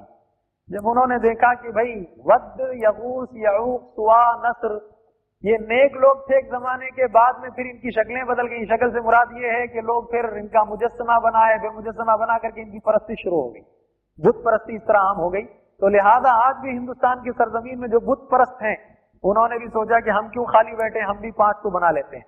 अब इनके पास भी पाँच मारूफ शख्सियतें हैं। राम, लक्ष्मण, सीता, लू, कुश। ये पाँच मारूफ शख्सियतें इनके पास। मोतबर वहाँ एक पत्ती पर पाँच के नाम थे वद यबूस यऊक सुआ नसर। तो इन्होंने कहा कि ये बुत परस्ती जब वहीं से चल पड़ी है तो लिहाजा किसी न किसी न किसी तरह बिगड़ती हुई शक्ल उनके पास आई और उन्होंने पाँच को मखसूस कर लिया। राम लक्ष्मण सीता लू कुश। अब कुछ मुसलमान भी मुतासर हुए कहा हम क्यों किसी से पीछे रहें? लिहाजा हम भी पाँच की आ, वो ईजाद करते हैं और पाँच को मुकर करते हैं। मुसलमानों ने भी इन्हीं यहूद और नसारा की तकलीफ़ में जिसे नबी ने फरमाया था कि ज़रूर भी ज़रूर मेरे उम्मत के अफराद पर एक ऐसा दौर आएगा कि वो यहूद और नसारा की क्या करेंगे? ऐसे ही तकलीफ़ करेंगे जैसे एक जूता दूसरे जूते के मुशाबे होता है। देखा कि वहाँ एक हाल है। देखा कि इनके पास पाँच शख्सियतें मोतबर हैं तो हम भी पाँच शख्सियतों को मोतबर करेंगे। लिहाजा मुसलमानों ने भी एक तुगरा बनाया पंजे की शक्ल का। उसमें पाँच शख्सियतें मोतबर हैं, मोहम्मद सल्लल्लाहु अलैहि वसल्लम, हज़रत अली फातिमत हसन, हुसैन। आज जो आप मुहर्रम के महीने में पंजा देखते हैं, ये क्या है? हाँ पंज तन पा जी, हिंदुओं के पास पंज जना क्या मारूफ है? पंज जना हिंदुओं के पास मारूफ है। तो हमने कहा पंज तन पा घरों में तुगरे लगे हुए हैं। एक उंगली के एक इशारे, एक एक जानब इमाम हुसैन का नाम है, एक जानब इमाम हसन का नाम है, एक जानब फातिमत जहरा का नाम है, फिर एक उंगली पर जो है हज़रत अली रबी अल्लाह तु का नाम है और एक पर मोहम्मद का नाम। अब तस्वुर ये बन गया कि सिर्फ़ कितने मोमिन थे, कितने मुसलमान थे? सिर्फ़ पाँच मोमिन और पाँच मुसलमान थे। बकिया सब के सब काफिर हैं। कौन भाई वो पाँच मोमिन और मुसलमान थे? यही पाँच हैं। मोहम्मद सल्लल्लाहु अलैहि वसल्लम, हज़रत अली, हसन हुसैन फातिमतुजहरा रज़ी अल्लाह तआला ये कहाँ से चीज़ आई है? बला कहाँ से हमारे पास पहुँची? हिंदुस्तान में तो हाल ये है, अल्लाह रहम फरमाए, मैं वहाँ के हालात के अतबार से रोशनी डाल रहा हूँ। मुहर्रम का दिन आता है, आशूरे का दिन आता है। रोजा पता नहीं वो किधर चला गया, लेकिन बेचारे वो आलम लिए हुए जब उठते हैं तो कभी तीन का आलम होता है, कभी पाँच का होता है, और कभी दो का, और कभी एक का। आप देखे होंगे कभी एक उंगली होती है, कभी दो होती है, कभी तीन होती है, कभी पाँच होती है। तो इसमें भी मखसूस जो है उनका एक इशारा है। लिहाजा वो अलम लेकर के जब निकलते हैं तो जब अलम लेकर के निकलने के बाद, जो लेकर के निकला है, जब वो खूब नाचने लगता है तो साहब तस्वुर ये बन गया कि इमाम हुसैन, या जो अलम है, अगर पाँच वाला है तो पाँचों इसके अंदर आ गए। तीन वाला है तो तीनों इसके अंदर शामिल हो गए। अलियाद तो लिहाजा मालूम यह हुआ कि ये एक बिगड़ी हुई शक्ल है जो हमारे पास आई है। पाँच की तफसीस इन्होंने इस तरह की, और ये शरई तौर पर दुरुस्त और सही नहीं है। तो अलाकुल्ल हाल, जहाँ तक इसका मामला है कि साहब कराम को बुरा भला कहा जाता है, इस महीने के आगाज़ ही से लोग नाफरमानियाँ करना शुरू कर देते हैं। इसीलिए कुरान ने कहा कि फला तबलिमू फीहिन्न अनफुसकुम, कि इन चार हुरमत वाले महीनों में तुम अपने जानों पर जुल्म ज्यादती ना करो। अपने जानों पर जुल्म ज्यादती ना करो, शायद ये आज मुसलमान जो काम अंजाम दे रहे हैं, बल्कि यकीनी तौर पर मुसलमानों में वो मुसलमान जिन्होंने इस तरह के अफाल शुरू कर दिए हैं, उन्हीं की तरफ़ इस आयत करीमा में या इस टुकड़े में इशारा है। कि तुम अपने जानों पर जुल्म न करो। खुद ही गए, अपने आप पर जुल्म करना शुरू कर दिया। अपनी पिटाई आप कर रहे हैं, अपने ऊपर जुल्म कर रहे हैं। इस तरह कुरान ने जुल्म करने से रोका है। अजीजा ने गिरामी, आगे अल्लाह रब्बुल आलमीन ने एक और टुकड़ा टुकड़े में इशाद फरमाया वक़ातिल मुशरिकीन काफतन कमा युकातिलूनकुम काफा मुआनिदीन इस्लाम से तुम ऐसे ही किताल करो जैसे कि वो तुमसे किताल करते हैं। जहाँ तक इस माह में दस दिन मातम और शोक का ताल्लुक है, इस सिलसिले में एक लंबी तफसील है। शहादत हुसैन की तारीख अगर आपके सामने सही आ जाए कि आया इमाम हुसैन, शहीद हुए, उनकी शहादत की तारीख क्या है? आया शरई शरई तौर पर इस्लाम क्या हमें इस बात की इजाज़त देता है कि किसी एक बरगजीदा शख्सियत के दुनिया से रुखसती के बाद सालों साल तक जो है मातम का सिलसिला जारी रहे। इस सिलसिले में इख्तिसार से हम काम लेते हैं और आपको ये बतलाने की कोशिश करेंगे कि ये जो हमारे पास दस दिन मातम के आए हैं, जिसमें हम खूब गिरिया उजारी करते हैं, ये भी मुआनिदीन इस्लाम की जानब से पहुँची हुई एक बिगड़ी शक्ल हम बिगड़ी हुई शक्ल हम हमारे पास पहुँची एक बिगड़ी शक्ल है। आप देखते हैं, कुरान मजीद ने सूर्य बनी इसराइल के आगाज में फरमाया वक़वैना इला बनी इसराइल फिल किताब लतुफ्सिदुन फिल अर्द मर्रतैन वलतअलुन उलुवन कबीरा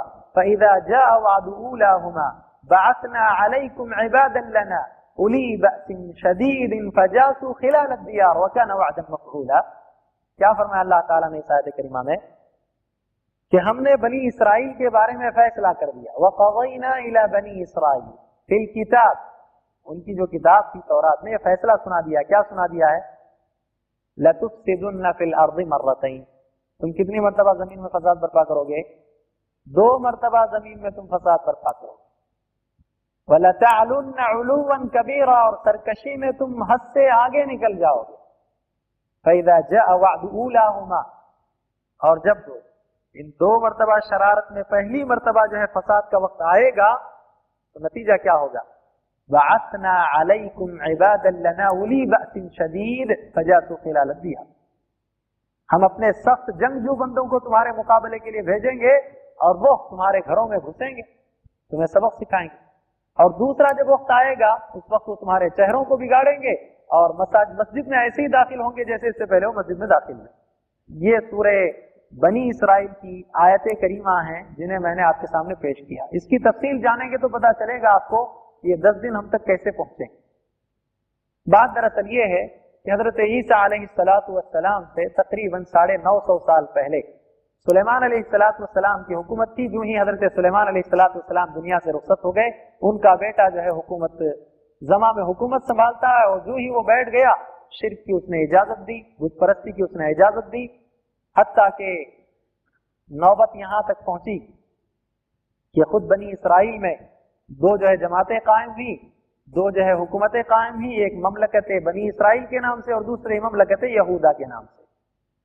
तो ममलकत बनी इसराइल, या ममलकत इसराइल, ये जब हद से तजावुज कर गए, शरारत जब इन्होंने हद से ज़्यादा की और हद से ज़्यादा ज़मीन पर फसाद को आम किया, इन्हें सबक सिखाने के लिए अल्लाह रब्बुल आलमीन ने आशूर नाम के बादशाह को भेजा। वो आया इनमें से कई एक को गुलाम बनाया और कई एक को उसने कत्ल कर दिया। बहुत ज़्यादा तादाद, ये कसीर तादाद है जिसे इसने कत्ल कर दिया था। लिहाजा इसराइली हर साल दस दिन आज भी उन्होंने मुकर कर रखा है। उसी अपने जो है तारीखी दिन को याद करते हैं उसमें वो कि हमारे साथ आशूर नाम के बादशाह ने ऐसे जुल्म सितम किया और हम पर इस तरह जो है ज्यादती की है हमने के बेशतर लोगों को उसने जो है कत्ल कर दिया और बहुत बहुतों को उसने गुलाम बना लिया, हत्या के ममलकत इसराइल का खातिमा ही हो गया। लिहाजा ये जो अलमनाक वाकया इनके साथ पेश आया है, इसकी याद को बाकी और बरकरार रखने के लिए इन्होंने कितने दिन मुकर किए? दस दिन मुकर किए। साल में दस दिन इनके पास मुतन और मुकर है। लिहाजा इसी की बिगड़ी हुई शक्ल हमारे पास आई वो था आशूर नाम का बादशाह। और हमने आशूरा के दस दिन इसके मुतन कर लिए। महद इमाम हुसैन की याद को बाकी रखने के लिए या जो उन पर आलाम आए हैं, जो जो है उस वक्त उन पर मुसीबतें आई हैं, उन सब की जो है याद को सादा करने के लिए हमने ये दस दिन का मातम शुरू कर दिया। नबी का वो फरमान बिल्कुल ठीक यहाँ फिट होता है, नबी ने फरमाया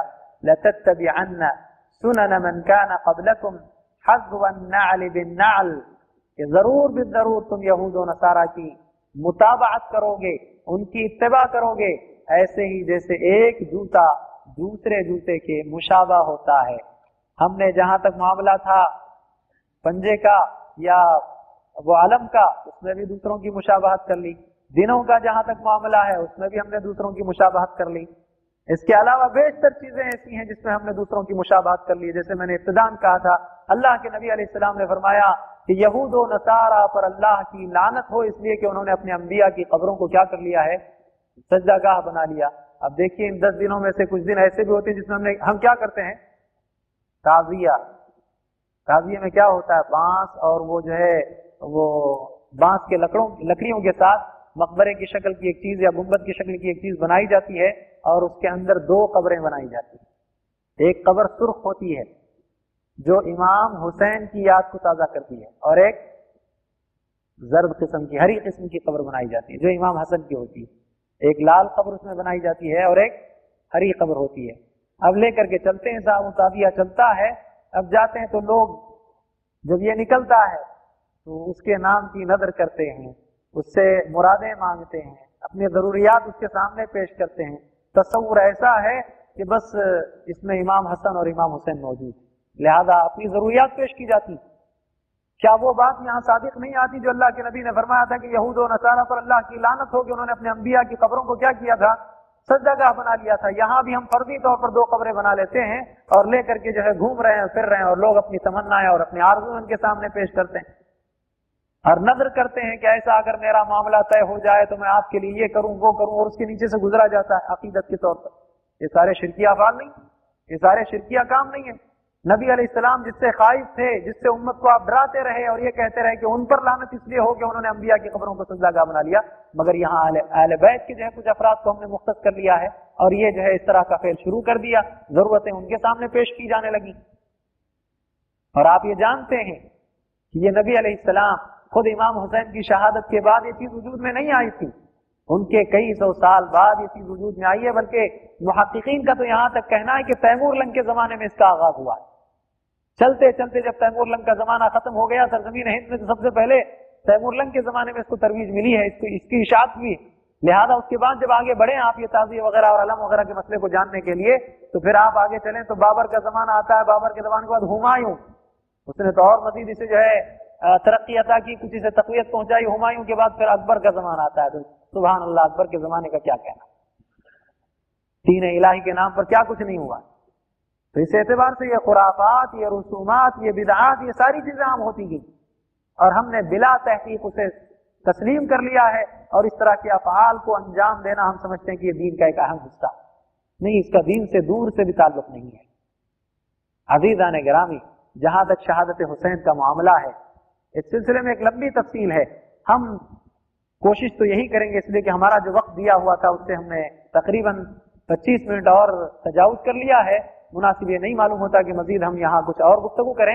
ये एक लंबा मौजू है कि ये शुरुआत कैसे हुई फितने का आगाज़ कैसे हुआ आया ये तारीख भी क्या दुरुस्त है कि दस मुहर्रम हराम ही को आप आ, इमाम हुसैन की शहादत हुई है। इमाम हुसैन इस दुनिया से चल बसे हैं इस दुनिया से रुख्सत हो गए। जिस तारीख तबरी पर दीगर मुर्रखीन का एतबार है। तारीख तबरी को सामने रख करके मुर्रखीन ये कहते हैं कि इमाम हुसैन की शहादत दस मुहर्रम हराम को हुई है। उसी तारीख तबरी के हवाले से ये साबित भी किया जा सकता है कि शहादत हुसैन इस तारीख को नहीं। इसके लिए एक लंबा वक्त दरकार है। खुलासे के तौर पर मैं सिर्फ़ इतना कहना चाहता हूँ कि ये जो कुछ खुराफात होते हैं बिदात होते हैं, रसूमात हो रहे हैं, इन रसूमात का इस्लाम से दूर से भी इस्लाम से इसका दूर से भी वास्ता नहीं है। बस इस महीने में आप रोजा रखें या रोज़े रखें कसरत से, इसलिए कि उमूमी रिवायत के अतबार से रोज़े रखना जायज़ और दुरुस्त है। इससे ज़्यादा इस महीनों को किसी और हैसियत से हैसियत से अहमियत देना ये दुरुस्त नहीं है। जहाँ तक अगर सिर्फ़ वफात वफात की बुनियाद पर अगर हम ये जो है अहमियत देने इस माह को अहमियत देना ज़रूरी समझते हैं तो दुनिया में फिर जितने भी साल के बारह महीने आते हैं, इन साल के बारह महीनों में जितने भी दिन आते हैं, आप तारीख उठा करके देख लें हर दिन में किसी न किसी नबी का किसी न किसी सहाबी का इंतकाल और किसी न किसी की पैदाइश दोनों का जिक्र मिलेगा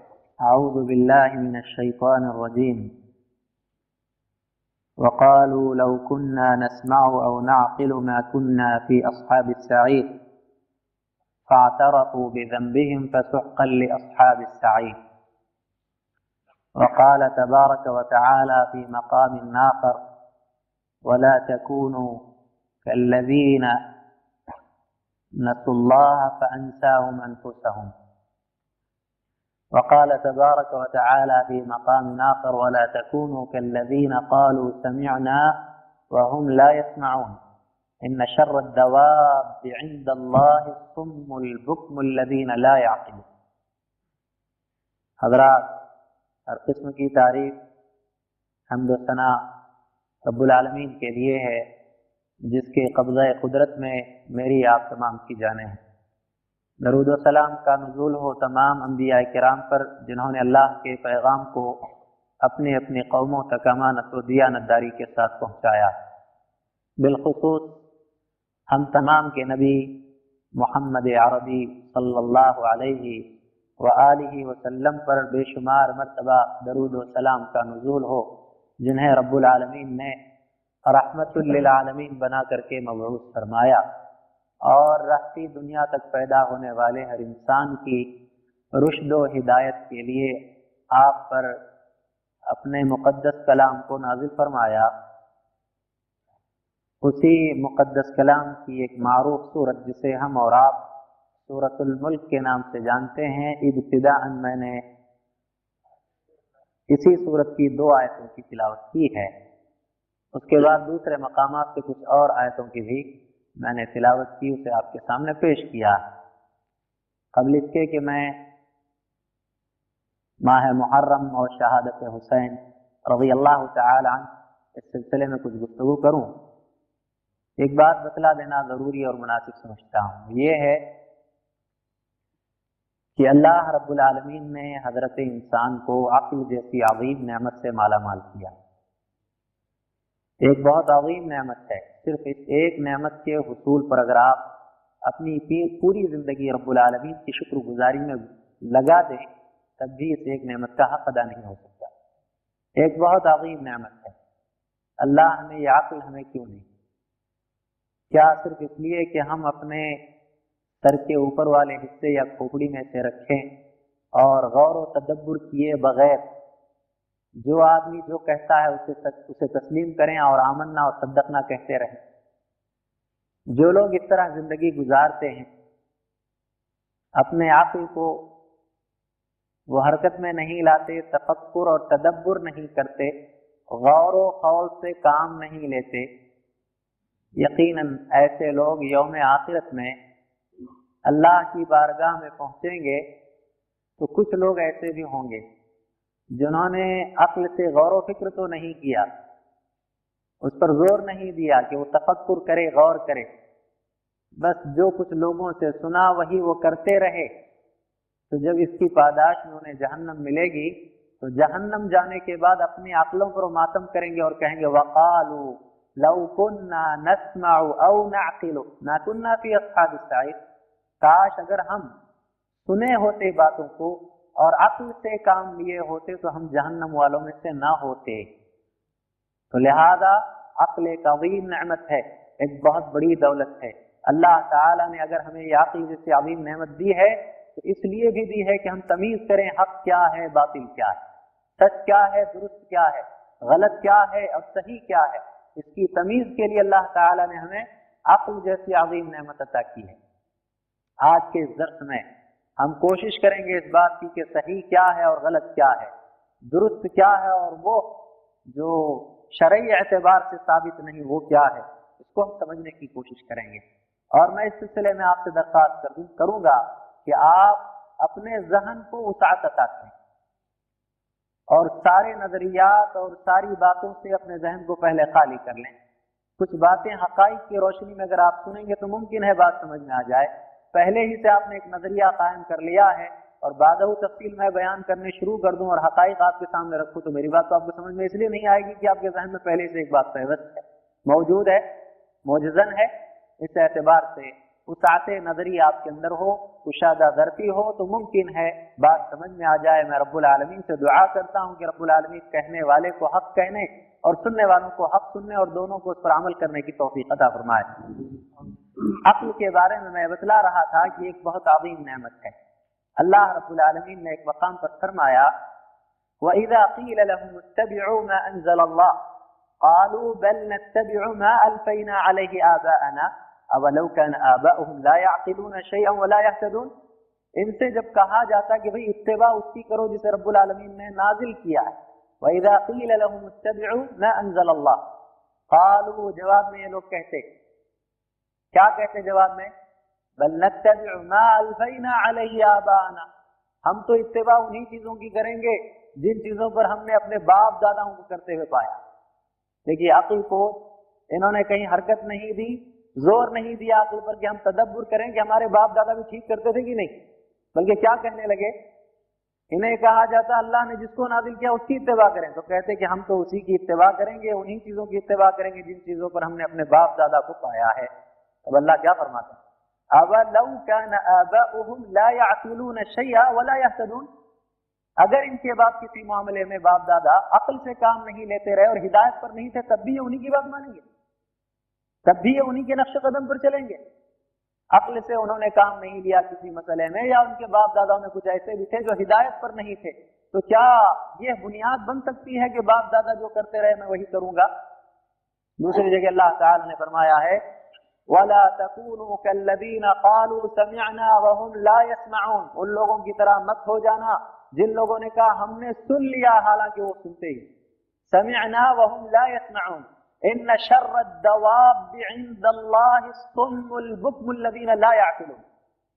ये चौपायों में मखलूकत में सबसे बुरी किस्म के मखलूक ही। सबसे बुरे किस्म के इंसान हैं जो गूँगे और बहरे हैं, अकल रखने के बावजूद अकल का इस्तेमाल नहीं करते।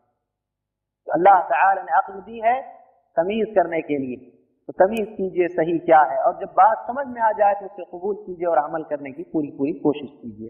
तो चलिए मैं चलता हूँ हकाइक की तरफ़। हमारे और आपके लिए प्यारे रसूल सल्लल्लाहु अलैहि वसल्लम की ज़िंदगी में बेहतरीन नमूना है। आप सलाम चालीस साल की उम्र को जब पहुँचे तो अल्लाह रब्बुल आलमीन ने आपको नबूत और रिसालत से सरफराज किया। आप नबी बनाए गए। मक्का की तेरह साल ज़िंदगी आपके सामने है। साहबा कराम जो आप पर ईमान ले आए और आपके बातों को उन्होंने तस्लीम किया, जो मसाइब और जो आलाम और जो दिक्कतें उन्होंने बर्दाश्त की हैं, ये सारी चीज़ें आपके सामने तो मक्का की तेरह साल ज़िंदगी के बाद जब हिजरत का हुक्म मिला तो आप सलाम मदीना तशरीफ़ लाए। मदीना आए और आप सलाम ने मदीना में दस साल ज़िंदगी गुजारी। तो तकरीबन कुल ज़िंदगी आपकी नबूत और रिसालत वाली कितनी है? तेईस साल ज़िंदगी है। इसके बाद आप दाई अजल को लब्बैक कहते कैफियत क्या थी उस वक्त? आप सलाम दाई अजल को लब्बैक कह गए हैं, साहबा गिराम को यकीन नहीं आता। ये हो ही नहीं सकता कि इस्लाम का ताजदार हमारी नज़रों से ओझल हो जाए। ये कैसे मुमकिन है? हमारे फारूक रज़ी अल्लाह तु जैसा जलाली इंसान ये कहता है कि ये तलवार है। जिसकी जबान से ये कलिमात निकलेंगे कि दार हबीब सलाम दुनिया छोड़ करके चल बसे हैं इस तलवार से मैं उसकी गर्दन निकाल तो आप सलाम की जुदाई जुदाई और आप सलाम की दुनिया से रुखसती साहब इकराम को ये सुनना तक पसंद, ये गवारा नहीं था, इसे बर्दाश्त नहीं कर पा रहे इतनी मोहब्बत हो गई थी आपकी तालीमत से आपसे और आपके अकवाल से, आपके आदात से, आपके अखबार से। आप सलाम रुखसत हो गए, दुनिया से आप चल बसे, दाई अजल को आपने लब्बैक कह लिया बकौल मुहजब और अल्फाज के आप दुनिया से पर्दा कर गए, जैसे लोग कहते हैं। दुनिया से आप पर्दा कर गए। जबकि कुरान कहता है इन मैतुन व इन मैतुन तो बहरहाल, जब आप दाई अजल को लब्बैक कह गए तो मैं आपसे यहाँ ठहर करके पूछना चाहता हूँ, मुसलमानों के लिए सबसे बड़ा अलमिया क्या सबसे बड़ा अलमिया ये है कि प्यारे हबीब सलाम दाई अजल को कर किसी शायर ने अक्कासी की और बहुत अच्छी अक्कासी की है। जब वो प्यारे रसूल सल्लल्लाहु अलैहि वसल्लम के उसवे को पढ़ रहा था, आप सलाम की सीरत का वो मुताला कर रहा था, मुताला करते करते इतना मह हो गया मुताले में, उसवे रसूल को जानने में, कि पढ़ते पढ़ते उन सफहात पर से उसकी नज़र गुजरी जिनमें अल्लाह के नबी सलाम की वफात का तस्करा है। आते ही बेसाख्ता उसने एक शेर कह दिया ए अजल, मौत से खिताब करते हुए कहता है ए अजल, तुझसे ये बड़ी नादानी हो गई, फूल वह तोड़ा जिससे चमन भर की वीरानी हो तो लिहाजा, आप सलाम का रुखसत होना, दुनिया छोड़ करके चला, चल बसना, ये बहुत बड़ा अलमिया था। मुसलमानों के लिए बहुत ही ज़्यादा गम की बात थी। इससे बड़ा गम मैं समझता हूँ, कोई और नहीं हो सकता। आपकी उम्मतियों में चाहे जिसे जिस अंदाज से जो है शहीद कर दिया जाए? प्यारे हबीब सलाम की दुनिया से रुखसती का जो गम साहबा कराम को लाक हुआ और जो हमें लाक हो सकता है आपकी वफात पर, लिहाजा उनसे बढ़ करके किसी और की वफात, उनसे बढ़ करके किसी और का सानहा मुमकिन ही नहीं। ठीक है। आप सलाम ने अपनी ज़िंदगी में कुछ इशारे दिए थे। हुआ ये था दरअसल, आप जानते हैं, जो ही आप मदीना आए तो एक इख्तलाफ को आपने मिटाया या इतिहाद की शक्ल आपने पैदा की, औस और खजरज में। इससे पहले बनी हाशिम और बनी उमैया, दोनों खानदानों में कुछ झगड़े और नाचाकियाँ थी, ये लोग आपस में लड़ा करते थे। आप सलाम की पूरी ज़िंदगी में, तेईस साल ज़िंदगी में, ये दोनों खानदान कभी लड़े नहीं आपस न खानदान हाशिम, न खानदान उमैया। ऐसी नौबत ही नहीं आई। अब इख्ताम के वक्त में या आप सलाम दाजल को लब्बे कह रहे हैं, उस मौके पर आपने हज़रत अली रबी अल्लाह से फरमाया था कि कागज़ और कलम ले आओ, मैं कुछ लिखाना चाहता हज़रत उमर फारूक रज़ी अल्लाह बैठे तो उन्होंने कहा, अल्लाह की किताब हमारे लिए काफ़ी है। हसबुना किताब अल्लाह अल्लाह के नबी सलाम वो तहरीर लिखाने से रुक गए। इस बात को जहन में रखिए, आगे ये बात काम आएगी। आप सलाम ने अपनी ही ज़िंदगी में कुछ इशारे दिए। उसमें सबसे पहला इशारा तो यह है कि आपने अपनी ही ज़िंदगी में जब आप मरीज़ थे, बीमार थे तो उस मौके पर आपने हज़रत अबू बकर रज़ी अल्लाह तु को अपनी जगह पर खड़े होने का मौका दिया और कहा, मुरू अगा बकरा अबू बकर को हुक्म दो कि वो लोगों की इमामत कराए, लोगों को नमाज़ पढ़ाएँ। यह मकाम हज़रत अबू बकर रज़ी अल्लाह तु को हासिल हुआ कि आप प्यारे हबीब सलाम की ज़िंदगी में सारे सहाबा कराम के इमाम समझे गए और आपने इमामत की। ठीक है? एक और रिवायत भी है जो तिरमिजी में मौजूद है और सनत के अतबार से सही रिवायत है। एक खातून अल्लाह के नबी सलाम की खिदमत में आई। आकर के उस खातून ने कहा, मुझे फुला फुला चीज़ें आता की। अल्लाह के नबी ने फरमाया कि वो सारी चीज़ें जो आई हुई थी मैंने तकसीम कर दी। आइंदा सालाना खातून चलते चलते पूछती है कि ठीक है, आइंदा साल मैं आऊँगी, अगर आपको ना पा सकी तो। अगर आप मौजूद ना रहें तो कहा अगर मैं मौजूद ना रहूँ तो अबू बकर से जाकर के मिलना और कह देना। अबू बकर से जाकर के मुलाकात करना। तो आपने खिलाफत की तरफ़ एक हल्का सा इशारा इस तरह किया था। आप इस्लाम चल बसे, इख्तलाफ खड़ा हो गया कि खलीफा कौन बने? प्यारे हबीब सलाम की तदबीन का अमल कहाँ जो है कहाँ आपकी तदबीन अमल में आए? और साथ ही साथ मानीन जक़ात के साथ कैसे मुकाबला हो? हज़रत उसामा इबन जैद रज़ी अल्लाह उनके लश्कर को भेजा जाए कि ना भेजा जाए? काफ़ी इख्तलाफात खड़े। पता चला तो हज़रत उमर फारूक, हज़रत वक्त रज़ी अल्लाह ताला बनी जो है सकीफा बनी कायदा में आए और वहाँ गुफ्तु छिड़ी तो हज़रत उमर फारूक रज़ी अल्लाह जो बड़े दूर अंदेश थे, उन्होंने अलल फौर हज़रत अबू बकर रज़ी अल्लाह के हाथ पर बैठ की। आप खलीफा, सारे के सारे साहबा ने खिलाफत तस्लीम की। ढाई साल तक हज़रत अबू बकर रज़ी अल्लाह ने खिलाफत की है। अल्लाह के नबी सलाम की एक पेशन गोई थी कि खिलाफत मेरे पास कितने साल तक चलेगी? तीस साल तक। आपने तीस साल की खिलाफत की एक पेशन गोई दी वहीं आपने एक और पेशन गोई की थी, वो ये है कि मेरा एक नवासा बहुत बड़े फितने को मिटाएगा।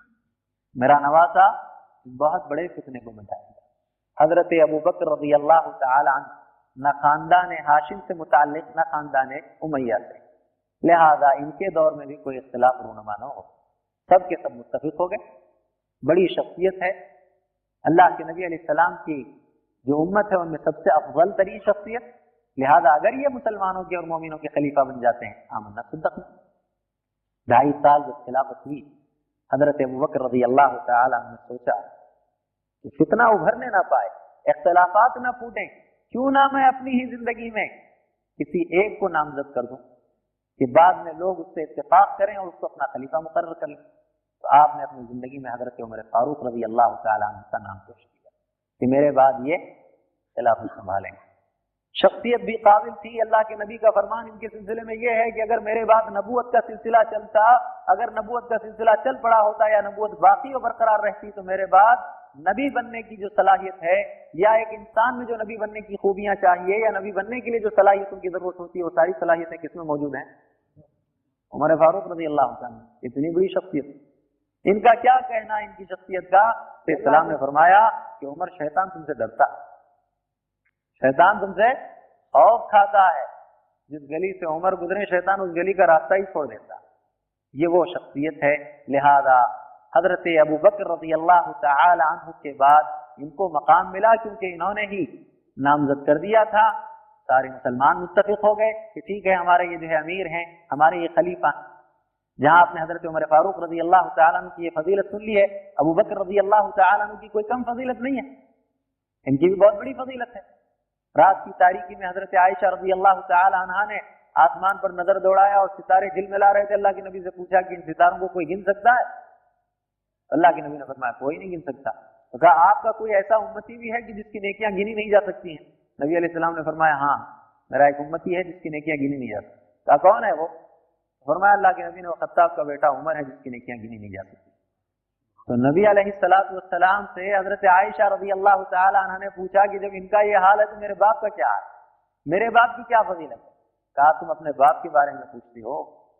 वो उमर जिसकी सारी नेकियाँ जिसकी नेकियाँ आसमान के सितारों के मानंद हैं तो इस उम्र की सारी ज़िंदगी की नेकियाँ एक तरफ़ हैं, तुम्हारे बाप की एक रात की नेकियाँ एक रात की नेकियाँ एक तरफ़ है, जिस रात गार में वो मेरे साथ सोया रहा और अपनी राम पर उसने मुझे जगह दे दी, उससे अल्लाह ताला इतना खुश हुआ कि इतनी नेकियाँ दे दी, इतनी नेकियाँ दे दी कि उम्र की सारी ज़िंदगी की नेकियाँ एक तरफ़ है, उस रात की नेकियाँ जो है वो बकर की ये मकाम है हज़रत अबू बकर रज़ी अल्लाह बल्कि खुद हज़रत अबू बकर रज़ी अल्लाह ताला ने एक मतलब पूछते हैं कि प्यारे रसूल, क्यामत का दिन होगा। रोजेदारों के लिए एक दरवाज़ा है, जक़ात देने वालों के लिए एक दरवाज़ा है और नमाज़ पढ़ने वालों के लिए एक दरवाज़ा है। बाबू सियाम है और बाबू जो है बाबू रैयान है।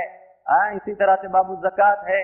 ये सारे अबवाब तो हैं आपका कोई ऐसा खुश नसीब उन्नति भी है कि जन्नत के आठों दरवाजों से पुकारा जाता और बुलाया जाता आप सलाम ने फरमाया हाँ मैं उम्मीद करता हूँ कि मेरा उम्मती जो जन्नत के आठों दरवाजों से बुलाया जाएगा उसकी हज़रत अबूबकर रज़ी अल्लाह ये शख्सियात हैं, लिहाजा खिलाफत इनका हक था। हज़रत अबूबकर पहले खलीफा ठहरे, बाद हज़रत उमर फारूक रज़ी अल्लाह दस साल तक इन्होंने खिलाफत की। एक साल, दो साल नहीं, दस साल तक खिलाफत का काम अंजाम दिया। कोई फितना नहीं उठा और आप जानते ही शरारत करने वालों को सबक सिखाना इनको बहुत अच्छी तरीके से आता है। हज़रत उमर फारूक रज़ी अल्लाह तो लिहाजा शरारत करने वालों को सबक सिखाना तो दूर की बात है। शरारत पर जो उकसाता शैतान है, वही खुद इनसे खाइफ है तो शरीर कहाँ से जो है उभरेंगे? शरारत कहाँ से उभरेगी? लिहाजा दस साल तक ये जो ज़िंदगी साहबा की गुजरी, बहुत पुरम गुजरी है। दस और ढाई साल कितने हो गए? साढ़े बारह साल। हज़रत उमर फारूक रज़ी अल्लाह तु ने भी सोचा कि मेरे बाद भी कोई इतना ना होने पाए, इख्तलाफ ना हो, उम्मत में इंतशार ना हो। लिहाजा आपने उस मौके पर छह जलील कदर साहबा कराम के नामों को मुकर किया, जिसमें से आपने अपने बेटे का नाम शरीक नहीं किया, अपने बेटे का नाम नहीं पेश किया। हज़रत उस्मान गनी रज़ी अल्लाह तु का नाम भी दिया और हज़रत अली रज़ी अल्लाह तु का नाम भी उसमें पेश किया था। बहरहाल, इनके चले जाने के बाद ये छह काबिल थे, लिहाजा सोचा हज़रत उमर फारूक ने कि छह का नाम पेश करता हूँ छह में से किसी एक को अगर जो है उम्मत मुकर कर ले, मुसलमान मुकर कर लें तो मसला हल हो जाएगा। तो सब मुतफिक हो गए कि हज़रत उस्मान गनी रज़ी अल्लाह तु मुसलमानों की अमीर इतफाकी तौर पर अभी तीसरे खलीफा हुए। इब्तदाई छह साल तो इनके बड़े अच्छे गुजरे और अमन गुजरे। उसके बाद का जो मामला हुआ है वो आपके इल्म है। तकरीबन इन्होंने साढ़े बारह साल या बारह साल से कुछ माह जाए, बारह साल, तीन माह या साढ़े बारह साल तक इन्होंने हुकूमत इब्तदाई छह माह और छह साल जो है, वो बड़े अच्छे अंदाज से गुजरे, बेहतर अंदाज से गुजरे। लेकिन बाद हुए कितना खड़ा हुआ अब्दुल्ला इबन सबा की जानी से। अब्दुल्ला इबन सबा ये यहूदी था, उसने इस्लामी लबादा ओढ़ लिया और ओढ़ करके देखा कि ये तो नर्म मिजाज हैं, लिहाजा इनकी नर्म मिजाजी का पूरा पूरा मुझे फ़ायदा उठा लेना चाहिए। तो सबसे बड़ा शोशा जो उसने आम मुसलमानों के जहनों में दाखिल किया या वो मुसलमान जो अभी अभी इस्लाम में दाखिल हुए थे, जिन्हें इस्लाम के हकाइक का पूरी तरीके से पता नहीं था, या वो जो इस्लाम का लुबादा ओढ़ चुके थे और चाहते ये थे कि मुसलमानों में इंतशार हो, मुसलमानों में अख्तलाफ पैदा हो, मुसलमानों में फूट डाली जाए, इस मंशे के तहत उसने सबसे पहला शोशा जो छोड़ा है और लोगों के जहनों में जिस बात को उसने उतारा वो ये कि भाई खिलाफत के मुस्तक तो हज़रत अली रज़ी अल्लाह तु थे। कहाँ से उसको ये शोशा मिला? प्यारे रसूल वसल्लम वफात के वक्त में हज़रत अली रज़ी अल्लाह तु से फरमा दिया था कि कागज़ और कलम लाओ, मैं कुछ लिखाना चाहता हूँ। वो खिलाफत ही लिखाना चाहते थे कि मेरे बाद खिलाफत के मुस्तक कौन? तुम रहोगे, हज़रत अली। ये शोशा आम लोगों के जहनों में उसने दाखिल किया कि हज़रत अली रज़ी अल्लाह तु खिलाफत के मुस्तक थे। वही बात नबी लिखवाने के लिए, उसी बात को जो है किरता से अबियत पर तहरीर करने के लिए अल्लाह के नबी सलाम ने हज़रत अली से फरमाया था रज़ी अल्लाह कि उन्हें कि कलम और जो है दवात ले आओ कलम और जो है कागज़ ले आओ, मैं तुम्हें लिखवा देता हूँ कुछ तहरीर। तो लिहाजा इनकी खिलाफत पर किसने हमला किया है? हज़रत अबू बकर रज़ी अल्लाह तु हज़रत उमर फारूक रज़ी अल्लाह तु हज़रत उस्मान गनी रज़ी अल्लाह तीनों ने हज़रत अली रज़ी अल्लाह तु की खिलाफत पर हमला किया। गासिबाना हमला किया है। इनके हुकूक छीने हैं। इनका हक इनको मिलना चाहिए। सादा किस्म के मुसलमान कहने लगे, बात तो बिल्कुल ठीक है। इसीलिए हमारे पास कुछ कवाली और कुछ जो है इस तरह के अशार भी बनाए लोगों ने। कि अली का पहला नंबर है, लिहाजा उनको इस्तेकाम पर रखा गया। जी, अशार है ना, आप जानते हैं, सुने हैं आप। क्या शहर है, कोई पेश करे हमें वो जो बयान किया जाता है। जी हाँ। हाँ जी, देखिए, इन्होंने कह दिया है। हाँ तो ये अली का पहला नंबर, यहीं से ये जो बात और ये बुनियाद कही है, अब्दुल्ला इब्न सबा नामी यहूदी आदमी, जिसने इस्लामी लबादा ओढ़ लिया और उसका मंशा ही था मुसलमानों में इख्तलाफ पैदा करना, मुसलमानों में फूट डालना, मुसलमानों में इंतशार पैदा करना। इस तरह उसने पहला इंतशार ये पैदा किया। कुछ उसके हम नवा पैदा हो गए, कुछ उसके चाहने वाले पैदा हो गए। हज़रत अली रबी अल्लाह से इसी बहाने अकीदत भी कुछ हो गई लोगों को कि भाई किसी तरह से हज़रत उस्मान गनी रज़ी अल्लाह तु को खत्म किया जाए और हज़रत अली रज़ी अल्लाह तु को खिलाफत का मौका दिया जाए। कोशिशें शुरू हुई, काविशें शुरू हुई, बलवाइयों ने जो कुछ हज़रत उस्मान गनी रज़ी अल्लाह तु के साथ किया है, वो सारी दास्तानें आपको मालूम है। इसी असना, एक बात यहाँ फिर आ गई, वो ये है कि खानदान हाशिम और खानदान उमैया का पहले इख्तलाफ चला आ रहा था। ठीक है? हज़रत उमर फारूक रज़ी अल्लाह का खानदान, ना खानदान हाशिम, ना खानदान उमैया। हज़रत अबू बकर का खानदान रज़ी अल्लाह ना खानदान हाशिम, ना खानदान उमैया। हज़रत उस्मान गनी रज़ी अल्लाह तु का खानदान खानदान उमैया है। इसको भी बुनियाद बना करके कहा कि नबी सलाम की खिलाफत का ज़्यादा हकदार तो नबी का करीबी रिश्तेदार हो सकता है। लिहाजा हज़रत अली जो खानदान हाशिम से हैं और नबी का खानदान भी खानदान हाशिम है, खिलाफत में हज़रत अली को मुकदम होना चाहिए। लिहाजा खिलाफत में खिलाफत बन उमैया या उमैया के आदमी को क्यों मुकदम किया गया? लिहाजा इन्हें किसी तरह से बर्खास्त किया जाए और हज़रत उस्मान गनी रबी अल्लाह तु के बजाय हज़रत अली रबी अल्लाह तु को खिलाफत का मौका दिया जाए लोग तैयार हुए, आए, परेशान करने लगे। हज के दिनों में होता ऐसे था कि हज़रत उस्मान गनी रज़ी अल्लाह तूफा और दीगर मकाम पर यहाँ से अपनी जानब से अमीर मुकर करके भेजते कि भाई तुम्हारे मुल्क के लिए ये गवर्नर है, तुम्हारे लोगों की, तुम लोगों के लिए ये कायद है। तो ये जानते, पूछते, शरारत करते थे उनके साथ और खुद लिखा करते थे कि आपने जिस अमीर को भेजा वो सही नहीं है, वो ठीक नहीं है, वो ऐसे करता, वैसे करता, भेजा शिकायतें। तो हज के अयाम में होता ही था कि हज़रत उस्मान गनी रज़ी अल्लाह लोगों के साथ उनके उमरा को भी बुला लेते और मुहासबा करते कि भाई क्या तुमने ऐसे किया? तुम्हारे बारे में इस तरह इस तरह की शिकायतें आ रही। अला हाल, बहुत लंबी तारीख हो जाएगी क्योंकि असल मुझे शहादत हुसैन पेश करना है। किस तरह से हज़रत उस्मान गनी रज़ी अल्लाह तुम शहीद हुए, ये मामला भी आपके सामने वो ये है कि बलवाई आए और बड़ी साजिश के तहत उन्हें जो है, महसूर कर दिया उन्हीं के जो है मकान में। और कई दिनों तक उनके लिए भी पानी बंद रखा गया, पानी न पहुँचाया गया उन तक। हत्या कि वो अपने ही जो है महल के एक हिस्से से अपनी गर्दन और मुँह निकालते, चेहरा निकाल करके कहते कि तुम लोग प्यासे थे। नबी के कहने के मुताबिक मैंने बीर दरवान या फुला कुएँ को मैंने खरीदा बीर रूमा को और तुम्हारे लिए जो है मैंने उसे आज़ाद कर दिया था या उस कुएँ का पानी तुम्हारे लिए मैंने जहिबा कर दिया है। आज मुझे पानी से महरूम रखते हो। कभी तुम भूखे थे तुम्हारी भूख को मिटाने के लिए मैंने ऊँटों पर अनाज लदा करके तुम्हें फ्री जो है यानी तुम्हें जो है मैंने तुम्हारी भूख को मिटाने की कोशिश की और आज तुम मुझे भूखा रखते बहुत ही अजीब व गरीब अंदाज से हज़रत उस्मान गनी रज़ी अल्लाह की शहादत हुई और आपको मालूम है, अल्लाह के नबी सलाम एक मरतबा जबल वहद पर खड़े हुए आपके साथ हज़रत वक्र रज़ी अल्लाह तु भी थे, हज़रत उमर फारूक और हज़रत उस्मान गनी। पहाड़ कुछ हरकत करने लगा तो अल्लाह के नबी सलाम ने फरमाया कि ओहद अपनी जगह खड़े हो जा।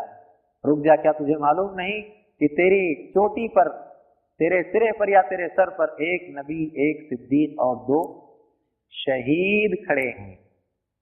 अब बताइए, प्यारे रसूल सल्लल्लाहु अलैहि वसल्लम का आलमिया, आपकी दुनिया से रुखसती। फिर हज़रत अबू फिर इन दोनों की, क्या ये कम हमारे लिए गम की बात है? चलिए, हज़रत उस्मान गनी रज़ी अल्लाह तु जो ही दुनिया से रुखसत हो गए सवाई पार्टी और बलवाई किस्म के लोग अपने जो है मंसूबे में कामयाब हो गए और मजमू तौर पर अहले ईमान ने भी देखा कि भाई काबिल और लायक फाइक शख्सियत हज़रत अली रज़ी अल्लाह तु के लिहाजा इन्हें कर चुकी अब खानदान हाशिम के ये हो गए। हज़रत अमीर मुआविया रज़ी अल्लाह ये भी खानदान बनी उमैया से थे। इनको भी एक अहदा मिला हुआ था, एक मकाम मिला था हज़रत उस्मान गनी रज़ी अल्लाह के दौर में। और हज़रत अमीर माविया ने कहा भी था कि ये लोग काफ़ी आपको परेशान कर रहे हैं। अगर फौज की ज़रूरत हो, इन्हें सबक सिखाने के लिए किसी तरह नुसरत की तुम्हें ज़रूरत पेश आए, मुझे खबर कर देना। मैं इनको सबक सिखाने के लिए तुम्हारी नुसरत और यानत के लिए फौज भेजूँगा। तो लिहाजा, जो ही हज़रत अमीर मुआविया को खबर लग गई कि हज़रत उस्मान गनी रज़ी अल्लाह तु शहीद हो गए, और हज़रत अली रज़ी अल्लाह तु जो खानदान हाशिम से मुतल हैं, खलीफा मुकर हो गए हैं। तो हज़रत अमीर मुआविया ने हज़रत अली रज़ी अल्लाह को खत लिखा। क्या खत लिखा? कि जिन जिन लोगों ने हज़रत उस्मान गनी रज़ी अल्लाह तु को शहीद किया है, उनसे आप किताब के तौर पर फौरी बदला दें बात समझ आ रही है? हज़रत अली रज़ी अल्लाह तु ने जवाब दिया क्योंकि अतराफ व अकनाफ दोनों तरफ़ दोनों तरफ़ हज़रत अली रज़ी अल्लाह तु के पास भी कुछ तबाही लोग थे, हज़रत अमीर माविया के पास भी कुछ तबाही लोग थे। अंदर उन्होंने बहुत कुछ छुपा लिया था, लेकिन ज़ाहिर नहीं करते थे। लिहाजा हज़रत अली रबी अल्लाह तु ने अमीर माविया को जवाब दिया कि ठीक है, मैं मुसलमानों का खलीफा मुकर हो गया, मोमिनों का मैं खलीफा मुतन हो चुका हूँ, हालात इस वक्त नासाजगार है। मैं मजबूर हूँ कि अल फौर कातिला ने उस्मान रबी अल्लाह तुम से नहीं ले सकता। मुझे तो अब अपनी ताकत और कुत को बनाना है। मैं कुत वाला जब बन जाऊँगा नुसरत और कुत जब मेरे हाथ आएगी मुकम्मल तरीके से आ, मेरे पास कुत होगी तो मैं इनसे इंतकाम लूँगा और कुत को बढ़ाने के लिए आसान तरीका यह है कि आप मेरे हाथ पर बैठ हज़रत अली रज़ी अल्लाह कि आप मेरे हाथ पर बैत करें तो एक तकवीत होगी एक कुत हाथ आएगी जब कुत हाथ आएगी तो फिर इनसे बदला लिया जा सकता है। तो हज़रत अमीर माविया ने जवाब में कहा कि ठीक है, आप ये कहते हैं कि मैं बयात करूँ। हज़रत अली रज़ी अल्लाह तु को अमीर माविया रज़ी अल्लाह तु ने यह खत भेजा कि क्या आप जानते नहीं? हज़रत उस्मान गनी रज़ी अल्लाह तु जिस वक्त हुदैबिया से मक्का भेजे गए थे और मक्का से गलत खबर फैली थी कि हज़रत उस्मान गनी शहीद कर दिए गए, यही वो इस्लाम का ताजदार है, मोहम्मद अरबी सल्लल्लाहु अलैहि वसल्लम। चौदह सौ सहाबा कराम को दरख्त के नीचे लेकर के अलल फौर बैत करते हैं और कहते हैं कि हम किसास में क्या करेंगे। हज़रत उस्मान गनी रबी अल्लाह तु की जो है शहादत पर हम जिन लोगों ने उन्हें शहीद किया है, हम उनसे किसास को बदला नबी ने ताखिर नहीं की, हज़रत उस्मान गनी रबी अल्लाह तु की शहादत की खबर के मिलते ही कि हम बदला लेंगे, बैत करो मेरे हाथ पर। और आज आप हज़रत उस्मान गनी रबी अल्लाह तु के शहीद हो जाने के बाद शहीद करने वाले या जिन लोगों ने शहादत के दर्जे तक उन्हें पहुँचाया है, उनसे आप बदला लेने में ताखिर करते हैं। अलल फौर आप बदला लीजिए। इजतिहादी तौर पर सबाई लोगों की जो है कुछ आपसी साजिशों के तहत हज़रत अली और अमीर मुआविया दोनों के दरमियान जंग जिसे हम जंग सिप्तीन कहते हैं। जी, इसे हम क्या कहते हैं? जंग सिप्तीन कहते हैं। अब मैं यहाँ ठहर करके ये पूछता हूँ कि अमीर माविया को बुरा भला क्यों कहा जाता है? बुरा भला इसलिए कहा जाता है कि हज़रत अली रज़ी अल्लाह तु के खिलाफ उन्होंने क्या किया? था इसी जंग में हज़रत आयशा रबी अल्लाह तहा भी ऊंटनी पर सवार होकर के आई और अमीर माविया के साथ हो गई। कहा, बिल्कुल ठीक बात है। कि जो हज़रत उस्मान गनी रज़ी अल्लाह तु के कातिल है, उनसे बदला लेना चाहिए हज़रत अली रज़ी अल्लाह तु को। लिहाजा मैं आपके साथ ऊंटनी पर आई और मुकाबला जो हुआ उस मुकाबले को, जिस जंग के नाम से हम जानते हैं, वो जंगे जमल है। अरबी में उसको क्या कहते हैं उसको? जमली। तो जंगे जमल और जंग सिप्पी हज़रत आयशा रज़ी अल्लाह तहा को क्यों गाली दी जाती है? क्यों बुरा भला कहा जाता है? इसलिए कि इन्होंने हज़रत अली रज़ी अल्लाह तु के खिलाफ, अमीर मुआविया रज़ी अल्लाह तु की मैत और नुसरत और उनके साथ अल्लाह एक इश्तेहादी मामला था जिससे दुश्मन फ़ायदा उठाना चाहते थे और उठाया उन्होंने। दोनों तरफ़ से साजिश रचाई और दोनों तरफ़ से मुसलमानों को और मोमिनों को लड़ा दिया। इस सिलसिले में हम ज़्यादा कुछ बहस नहीं करेंगे, इसलिए कि हमारे अकाबिर हैं, खताए बुजुर्गा बुज़ुर्गों की गलती पकड़ना यह भी एक गलती है। लिहाजा इनका मामला अल्लाह के हवाले है, इस पर मजीद हम कुछ गुफ्तु नहीं करेंगे। कितने साल तक हज़रत अली रबी अल्लाह ने खिलाफत की? साढ़े चार साल। कितने साल हो गए कुल? ढाई साल, दस साल, फिर साढ़े बारह साल, फिर साढ़े चार साल। जे? क्या हिसाब कर रहे हैं आप लोग? जी? जी, कितने हो गए? ट्वेंटी नाइन ट्वेंटी नाइन मुकम्मल हो गए, कुछ और ज़्यादा हो गए। हाँ जी माशाल्लाह। कौन हमारे साथी किसी ने कह दिया है? उनतीस साल पाँच महीने होते हैं। ठीक है और नबी ने जो पेशन गोई की, की थी वो कितने साल की? कितने महीने बाकी हैं? पाँच महीने बाकी हाँ। सात महीने बाकी चलिए। तो लिहाजा हुआ यूँ कि हज़रत अली रबी अल्लाह ने सोचा कि खिलाफत अब मेरे बाद मैं भी, मेरा मेरी ज़िम्मेदारी है, मेरा फरीदा है कि मुसलमानों में इख्तलाफ ना हो। इंतशार ना हुए जो कुछ हुआ बहुत हो गया। लिहाजा इख्तलाफ और इंतशार से बचाने के लिए उन्होंने अपनी ही ज़िंदगी में अपने बेटे इमाम हसन रज़ी अल्लाह का नाम मुकर कर इमाम हसन फिर सारे मोमिनों और मुसलमानों के क्या हो गए? अमीर और खलीफा तकरीबन उनतीस साल पाँच या छह महीने जो हो गए, उनतीस साल छह महीने हो गए निस सदी या छह महीने या सात महीने बाकी रह गए तो हज़रत उस्मान गनी, हज़रत हसन, इमाम हसन नबी अल्लाह जो ही जो है खिलाफत पर आए और इन्होंने खिलाफत संभाली। पाँच, छह माह की मुद्दत जब पूरी की है तो तीस साल खिलाफत की मुद्दत कामिल हो गई। तीस साल खिलाफत की मुकम्मल मुद्दत जब हो गई तो नबी की एक दूसरी पेशिन गोई यहाँ मुकर होती है, यहाँ यहाँ अमल में आती हो ये कि नबी ने फरमाया था कि मेरा एक नवासा बहुत बड़े फितने को मिटाए अमीर मुआविया उधर थे, उन्होंने फिर मुतालबा किया कि ठीक है, अब आप बन चुके हैं, आपकी भी ज़िम्मेदारी है कि आप कातिलान उस्मान से क्या करें? बदला लें। अगर आपसे नहीं हो सकता है, इसलिए कि आपके वालिद मोहतरम से नहीं हो सका। जरा मुझे मौका दे करके देखें, इन सबको कैसा सबक सिखाता। तो लिहाजा हज़रत इमाम हसन रबी अल्लाह अमीर मुआविया के पास गए और जाकर के कहा कि खिलाफत मुझे नहीं चाहिए कि आप खिलाफत ले लीजिए। तीस साल भी पूरे हो गए और एक बहुत बड़ा फितना जो मुमकिन है, फिर बेदार हो सकता था या उभर सकता था, उसे उन्होंने क्या किया है? खत्म कर दिया। यहाँ से जरा और तवज्जो चाहूँगा उसके बाद हज़रत उस्मान, हज़रत अमीर मुआविया रबी अल्लाह महकीन के नज़दीक 20 साल तक खिलाफत करते रहे और बाद में नज़दीक 30 साल तक खिलाफत करते इतनी लंबी मुद्दत तक खिलाफत करते रहे, इसलिए भी लोग इनसे डरे रहते थे कि ये जो बहरी बेड़ा था, उसके ये कायद थे, उसके ये बड़े थे। हज़रत उस्मान गनी रज़ी अल्लाह और हज़रत उमर फारूक रज़ी अल्लाह के दौर ही से इनको बड़े बड़े मकाम और अहदे मिलते रहे। उसी वक्त से ये बड़े माहिर थे कि सियासत कैसी की जाए, लोगों के साथ मामला कैसे किया जाए। इतनी लंबी मुद्दत में ये सारे बलवाई ये सारे सबाई सब दब करके रहे आप देखें, कोई फितना नज़र नहीं आएगा अमीर मुआविया के इस दौर में आप। सबके सब दबे थे, सबके सब खामोश थे।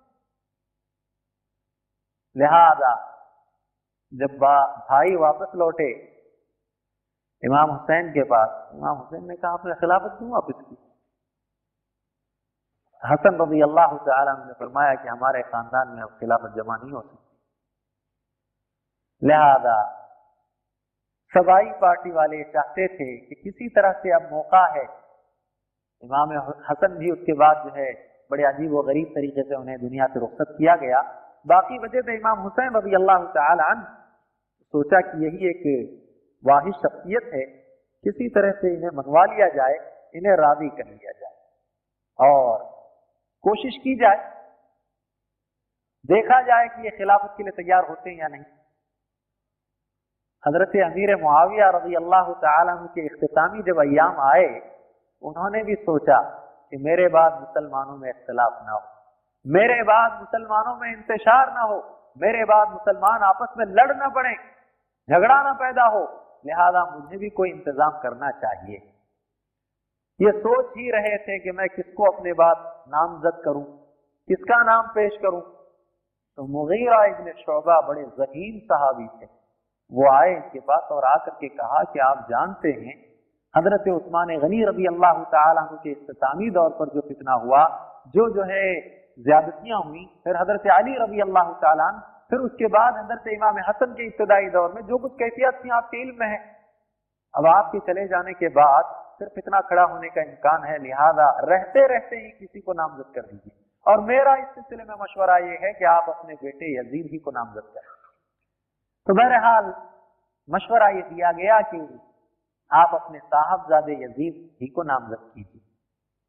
जरा यहाँ हम रुकते हैं और हमारे यहाँ जो चीज़ आम हो चुकी है यजीद के सिलसिले में, उसे भी जरा जान लेते हैं। बहुत सारे लोगों के जहनों में ये बात है।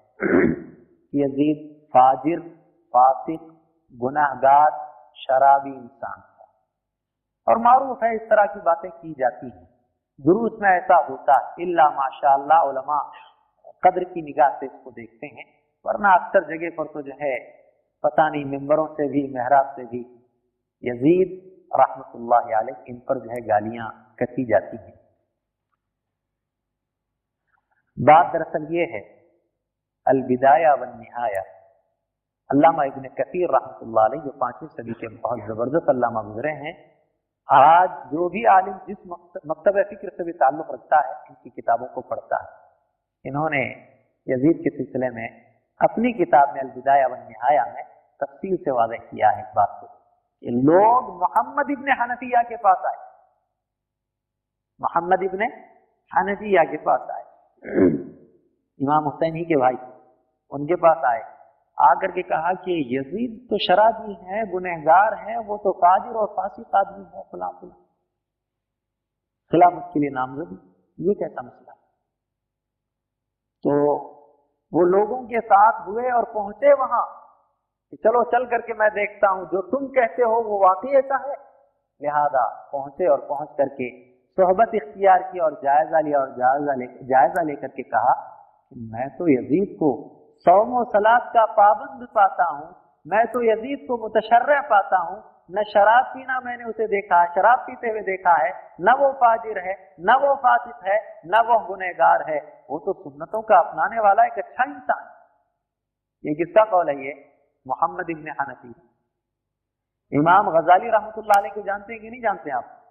जानते हैं। इमाम गजाली रहमत ने एहयालूम में और अपने दीगर कुतुब में किताब के जो है अंदर यजीद की तफसील बयान करते करते कहते हैं कि यजीद को रहमतुल्लाह कहना जायज़ ही नहीं बल्कि मुस्तहब है और मैं दिन में कभी कभी यजीद पर भी अल्लाह की राहते भेजता है यानी मतलब ये कि दुआ करता हूँ कि अल्लाह को यजीद पर अल्लाह की रहमत हज़रत अब्दुल्ला इब्न उमर ने भी इनकी तारीफ़ हज़रत अब्दुल्ला इब्न अब्बास रज़ी अल्लाह तुमा ने भी इनकी तारीफ़ की। और आपको ताजुब होगा, बुखारी की रिवायत है, अल्लाह के कलाम के बाद जिस किताब पर सारे दुनिया के उलमा का इत्तेफाक है कि असहुलकुतुब किताब इजमा हो चुका है कि अल्लाह की किताब के बाद सबसे ज़्यादा सही किताब कौन सी है? बुखारी। बुखारी के अंदर ये रिवायत मौजूद है कि कुस्तुन दुनिया पर जो सबसे पहला जत्था या सबसे पहली जमात इस्लामी लश्कर जो सबसे पहला हमलावर होगा, उसमें जितने भी शरीक रहेंगे, अल्लाह ताला ने उन सबको माफ़ कर दिया है, वो मकफूर है। और आपको मालूम है कि खुद दुनिया पर इस्लामी लश्कर जो सबसे पहले हमलावर हुआ है, वो किसकी इमारत में गया? यजीद। और हम ये शेर बनाए फिर रहे हैं, कत्ल हुसैन असल में मरगे यजीद है, इस्लाम ज़िंदा होता है, हर करबला की बात नहीं अजीजा ने गिरामी ठीक है, हम मान लेते हैं थोड़ी देर के लिए। कि फासिक व फाजिर इंसान है। फुला खुला हमें क्या हो क्या कोई शरय हुक्म हमको ऐसा मिला है कुरान हदीस से कि यजीद फासिक व फाजिर अगर साबित हो जाए तो तुम अपने बयानों में गालियाँ देते रहो? बल्कि नबी की तो तालीम यह है कि दुनिया से अगर एक आदमी चला गया तो उसकी खूबियों का ज़िक्र लोगों के सामने करना, उसकी खामियों पर पर्दा डालते रहना। हम कौन होते हैं जो खामियों को इस तरह उछाल करके किसी की शख्सियत को और किसी की जो है शख्सियत को दागदार करें और लोगों के सामने इस तरह पेश करें? क्या हम इसके मुकल्लफ हैं? क्या आखिरत में अल्लाह ताला हमसे ये पूछेगा, खड़ा करके कि ठीक है, हिसाब का दिन आ गया, तुम मेरे सामने आयो। बताओ, यजीद को खूब गालियाँ दिए थे कि नहीं दिए थे? गालियों के देने पर मैंने सवाब रखा था, तुमको इतना सवाब मिलना है, लिहाजा तुमने काम किया कि नहीं किया, अल्लाह पूछेगा।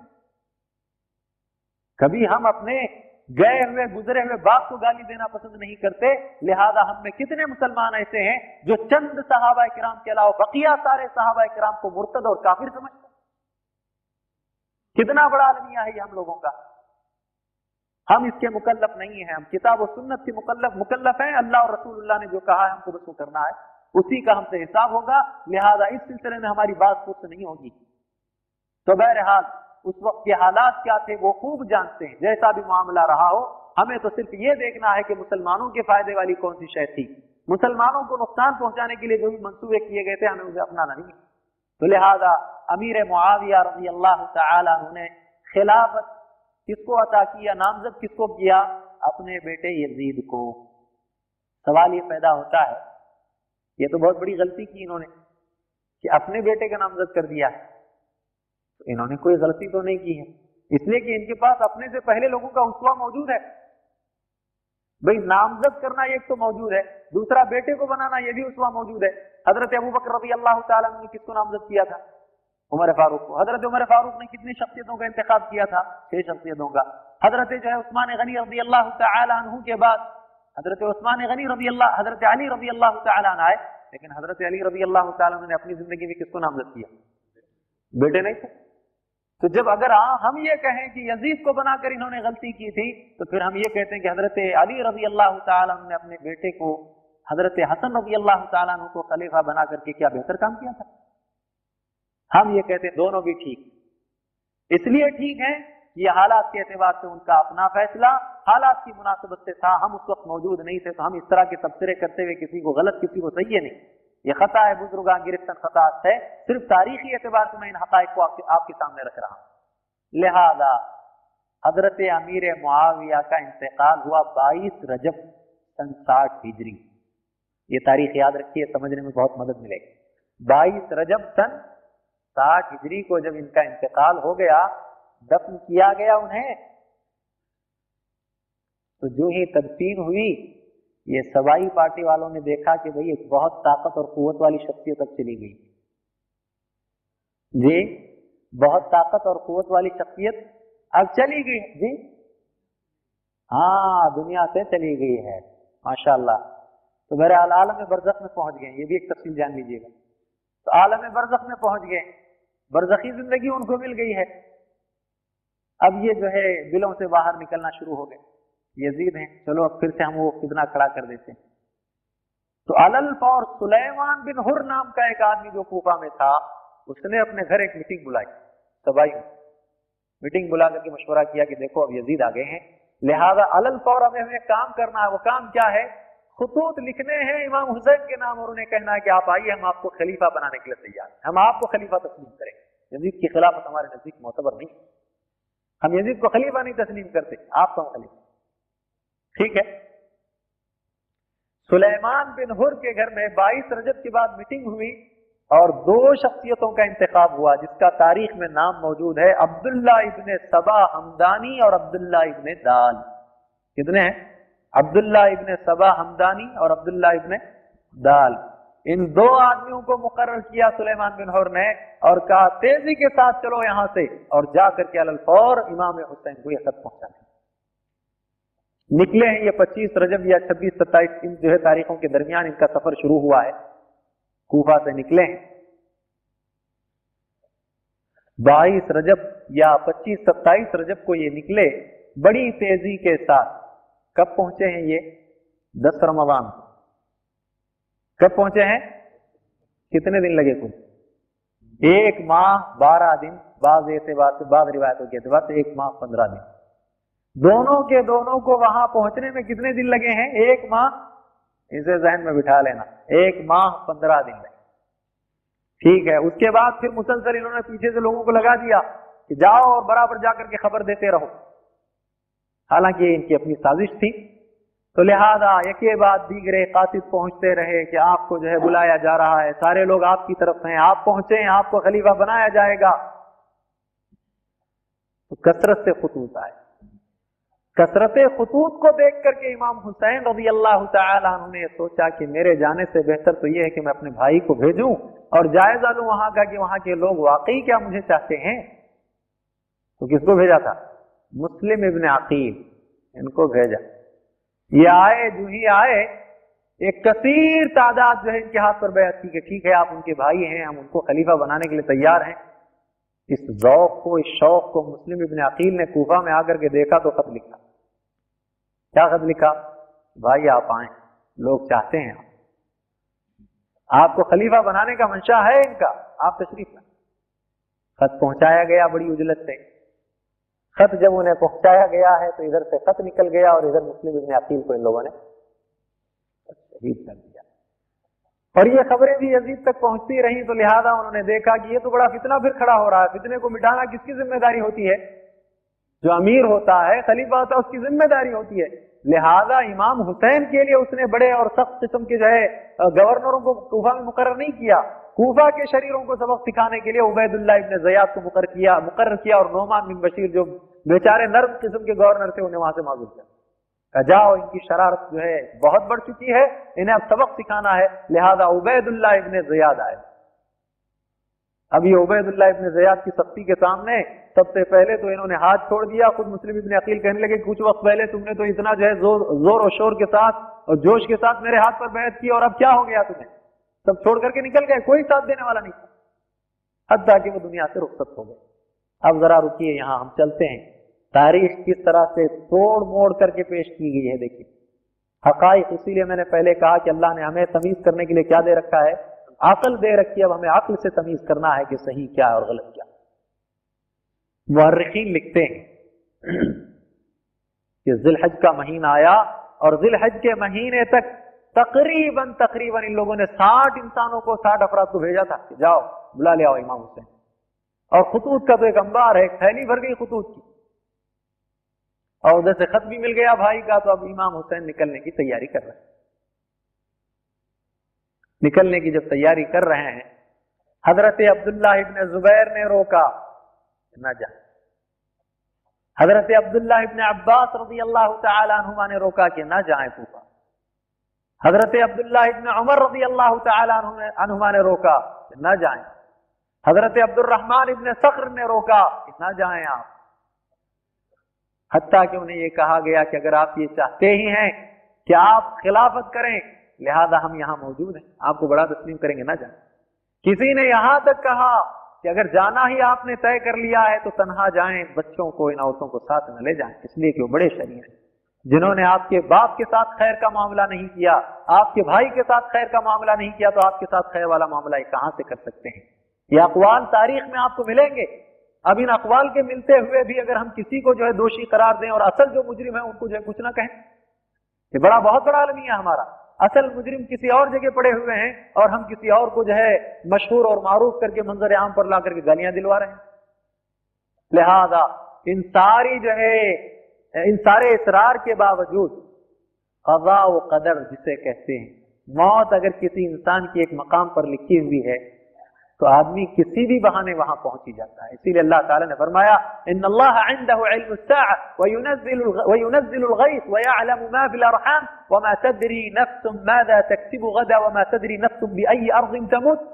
पाँच चीज़ों का तो इल्म किसे नहीं उन पाँच चीज़ों में से एक चीज़ ये है कि वो किस तरजमीन पर मरेगा किसी को नहीं मालूम हज़रत इमाम हुसैन रज़ी अल्लाह तु की शहादत उस ज़मीन पर लिखी हुई थी लिहाजा पहुँचना ज़रूरी है ज़रिया कोई चीज़ बने बहाना कोई शय बन जाए, लेकिन पहुँचना पहुँचना है। तो लिहाजा ये कजा और कदर का मामला है। इससे ज़्यादा हम कुछ नहीं कह सकते। तो लिहाजा निकल पड़े। रास्ते में एक शायर से भी मुलाकात हुई। पूछ लिया इमाम हुसैन रज़ी अल्लाह ने। कि भाई, क्या हाल है कुफा वालों का? उसने हकीकत बयान की कि देखो, बात दरअसल ये है कि कूफा के लोगों का दिल तो आपके साथ है, मगर तलवारें यजीद के साथ। क्या दिल आपके साथ है, मगर तलवारें यजीद के साथ। खैर, निकलने की तारीख क्या बताई है मोर्रखीन ने?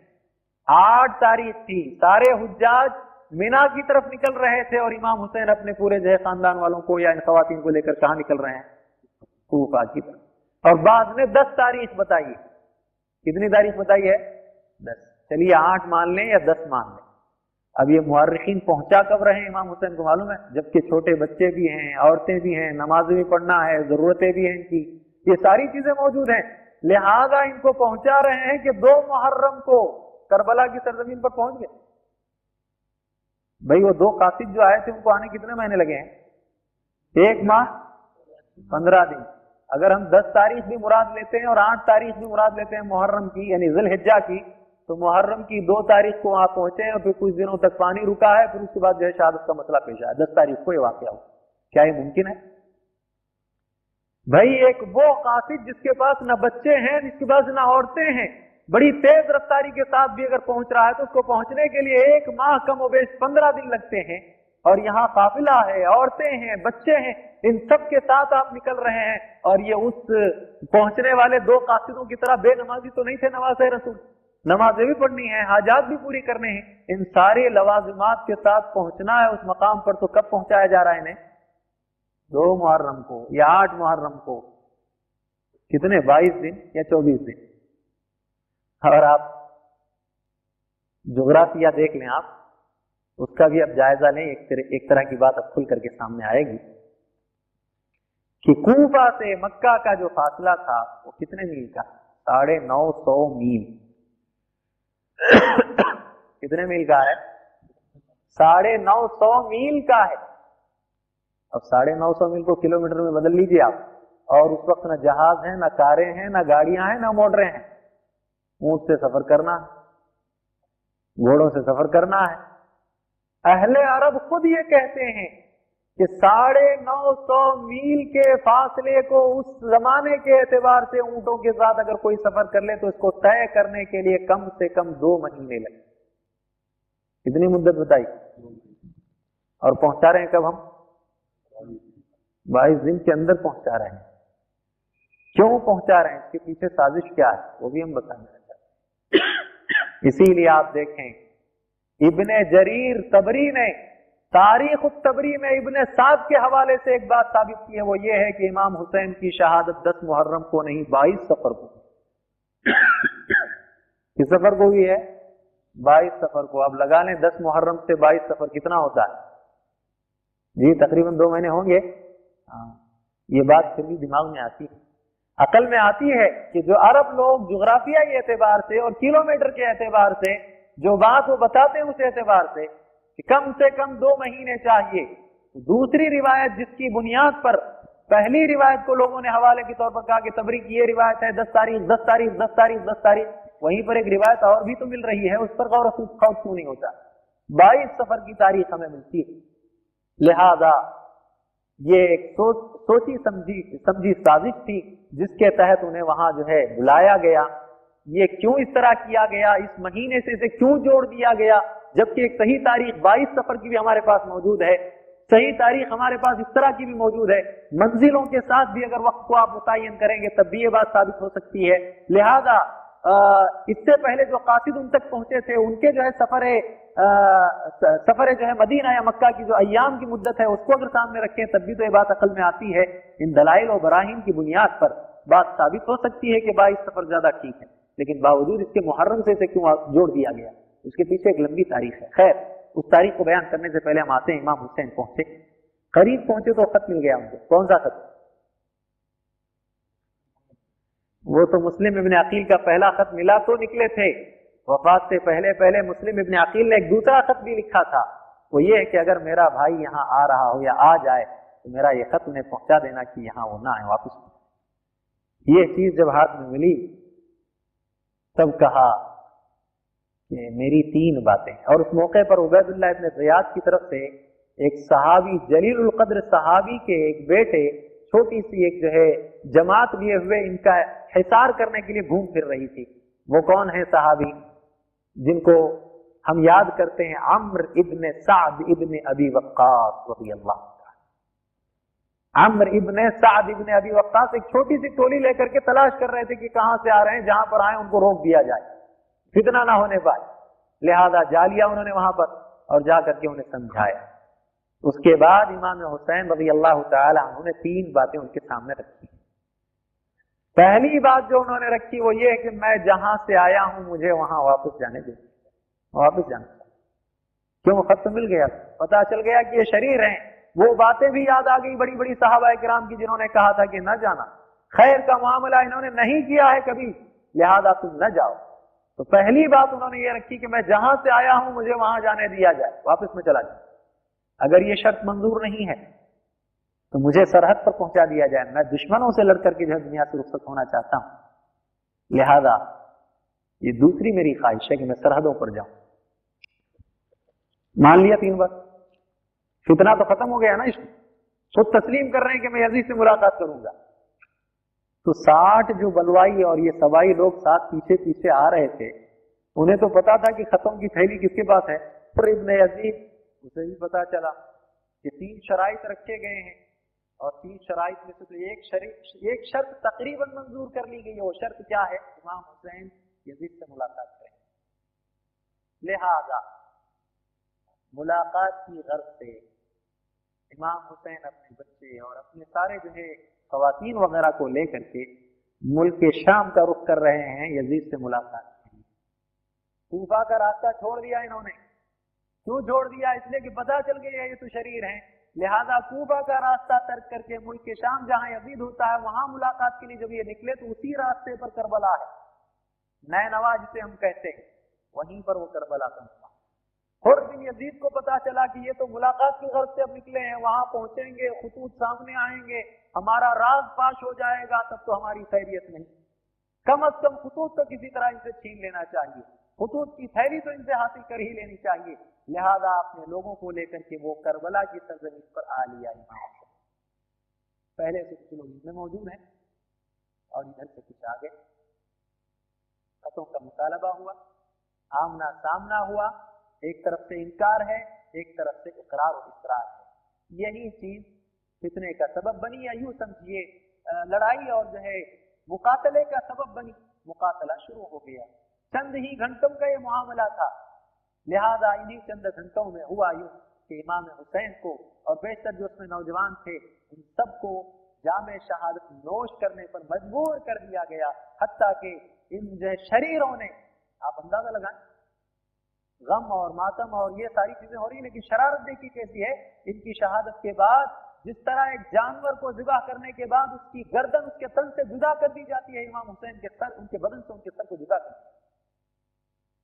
सही रिवायत तिरमिजी की मौजूद है कि जिस वक्त उबैदुल्ला इब्न जयाद के पास उनका चेहरा ला करके पहुँचा दिया गया तो वो उनके चेहरे की तरफ़ इशारा करते हुए कहता है कि इतना हसीन और जमील चेहरा मैंने देखा नहीं।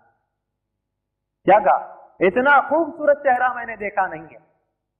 बात का तो ये तक कहना है कि प्यारे रसूल सलाम के चेहरे के मुशाबे उनका चेहरा था। कुछ जो है शबाहत मिलती जुलती थी। इतनी शरारत थी। अब देखा कि भाई, खतूत कहाँ मौजूद है? खीमे में मौजूद है। अब वो खतूत तो हासिल नहीं होंगे। खीमे से अगर हम ले लेंगे तो मिलना मुश्किल है। अगर हमारे पास हो तो फिर मसाइल और बिगड़ सकते हैं। तो बेहतर ये है कि खीमों ही को आग लगा दी जाए, ताकि खतूत जल जाए, खीमों को आग लगा जो बचे कुछ खातन थी, जिसमें से एक इमाम जैनुल आबिदीन जो बीमार करबला के नाम से जाने जाते हैं, वो भी बेचारे थे। सारा वाकया हो जाने के बाद जिन लोगों ने शरारत की, वही रोते धोते आए जैनुल आबिदीन के पास, कहा ये एक बच्चे हैं, जरा इनका भी जो है हाल पूछने। रोने लगे, कहने लगे, इमाम हुसैन की शहादत हो गई तारीख ने लिखा है कि उन्हीं के सामने इमाम जैनुल आबिदीन ने कहा कि शरीरों मेरे बाप के कातिल तुम ही हो और मेरे बाप को तुमने कत्ल किया और मेरे बाप का तुम ही मातम करते ढोंक रचाए मेरे पास आ गए कि इमाम हुसैन शहीद हो गए, इमाम हुसैन शहीद हो गए। शरारत तुमने की, कत्ल तुमने किया, शहादत तक उन्हें तुमने पहुँचाया और आज आकर की मातम मेरे सामने तुम उनका करते तो लिहाजा जो खातन बची थी, रुख जिस तरफ़ का था उसी तरफ़ उन्हें पहुँचा दिया गया। यजीद की तरफ़ जाने का रुख था, लिहाजा खातन को यजीद के पास पहुंचाएगा। और ये सब आपस में एक दूसरे के साथ रोने लगे वहाँ। बहुत एहतराम और अदब के साथ एजाजात के साथ फिर उन्हें मदीना पहुँचाया गया। तो अला लिहाज ये एक वाकया इमाम हुसैन की शहादत का, जिसे हम बयान करते हैं बड़े शब्दों मद के साथ, और इसे ला करके किस तारीख से जोड़ दिया जाता है? दस तारीख से जोड़ दिया जाता है। क्यों दस तारीख से इसे जोड़ दिया जाता है? क्या वजह है दस तारीख से इसे जोड़ने की? जबकि हमने एक तहकीक बात आपके सामने रखी कि बाईस सफ़र भी इसकी एक तारीख है। आम तारीख तो दस मौजूद है, लेकिन मुहक्कीन की एक तारीख बाईस सफ़र की भी है। इमाम हुसैन की शहादत का यह मामला हो गया तो इसको माह मुहर्रम से इसलिए जोड़ दिया गया, बात दरअसल यह है कि माह मुहर्रम मुसलमानों के लिए खुशी का महीना खुशी का महीना है। कौन कौन सी खुशियाँ मुयसर हुई? सबसे पहली खुशी यह कि इस्लामी साल का आगाज़ होता है। भाई, इस्लामी साल का जहाँ से आगाज़ हो, वहाँ से मातम शुरू होगी, खुशी शुरू भाई इस्लामी साल का आगाज़। इस्लामी साल का आगाज़ यहाँ से होता है, बड़ी खुशी की बात है कि हमारी इस्लामी तारीख का आगाज़ हुआ। सने हिजरी का आगाज़ हुआ, बड़ी खुशी। दूसरी खुशी की बात यह है कि अल्लाह के नबी सलाम और सहाबा जो मक्का में तेरह साल तक जुल्म और सितम बर्दाश्त करते रहे, काफिरों के जुल्म और सितम से बचने का मौका मिला और वहाँ से हिजरत करके कहा आए? मदीना आ गए। तो हिजरत का बड़ा गहरा ताल्लुक है इस माह से। ये खुशी की बात है कि नबी को, नबी के साथियों को जुल्म और सितम से नजात मिली और पुरअमन और पुरसकून जगह पर आ गए। वो पुरअमन और पुरसकून जगह कौन सी है? मदीना। लिहाजा इस माह में जब ये वाकया हुआ है हिजरत का और सुकून मिला हमारे साहबा को, नबी को इतमान का सांस लेने का मौका हाथ आया और मक्का जैसे जालिमों और वहाँ के बसने वाले, जुल्म करने वालों के जुल्म और सितम से अल्लाह ने जब इनको नजात दी, लिहाजा बड़ी खुशी की बात और इसी बिना पर नबी ने एक बुनियाद कायम की, वो बुनियाद क्या है? देखा, यहूदियों को रोजा रखते हैं तो पूछा, क्यों रोजा रखते हो? का रोजा इसलिए रखते हैं कि मूसा को और इन तो कौम को अल्लाह ताला ने फिरौन उसके जुल्म से नजात दे दी है। नबी ने भी सोचा कि हमें भी तो मक्का की जो है जालिम और वहाँ के शरीरों के जुल्म से नजात मिली, और कहाँ आया मदीना आए। लिहाजा एक खुशी ये और दूसरा अमल इनका यहाँ, जिसमें यही खुशी का तस्करा मौजूद है। तो फिर नबी ने कहा, इसके ज़्यादा हकदार तो हम है, लिहाजा हम रोजा रखें। तो एक खुशी इसलिए भी कि एक तो ये कि हिजरत हुई, एक तो ये कि सने हिजरी और इस्लामी तारीख का आगाज़, और तीसरा ये यहाँ अल्लाह ताला को के से अच्छा एक और खुशी भी है। तो खुशी क्या है?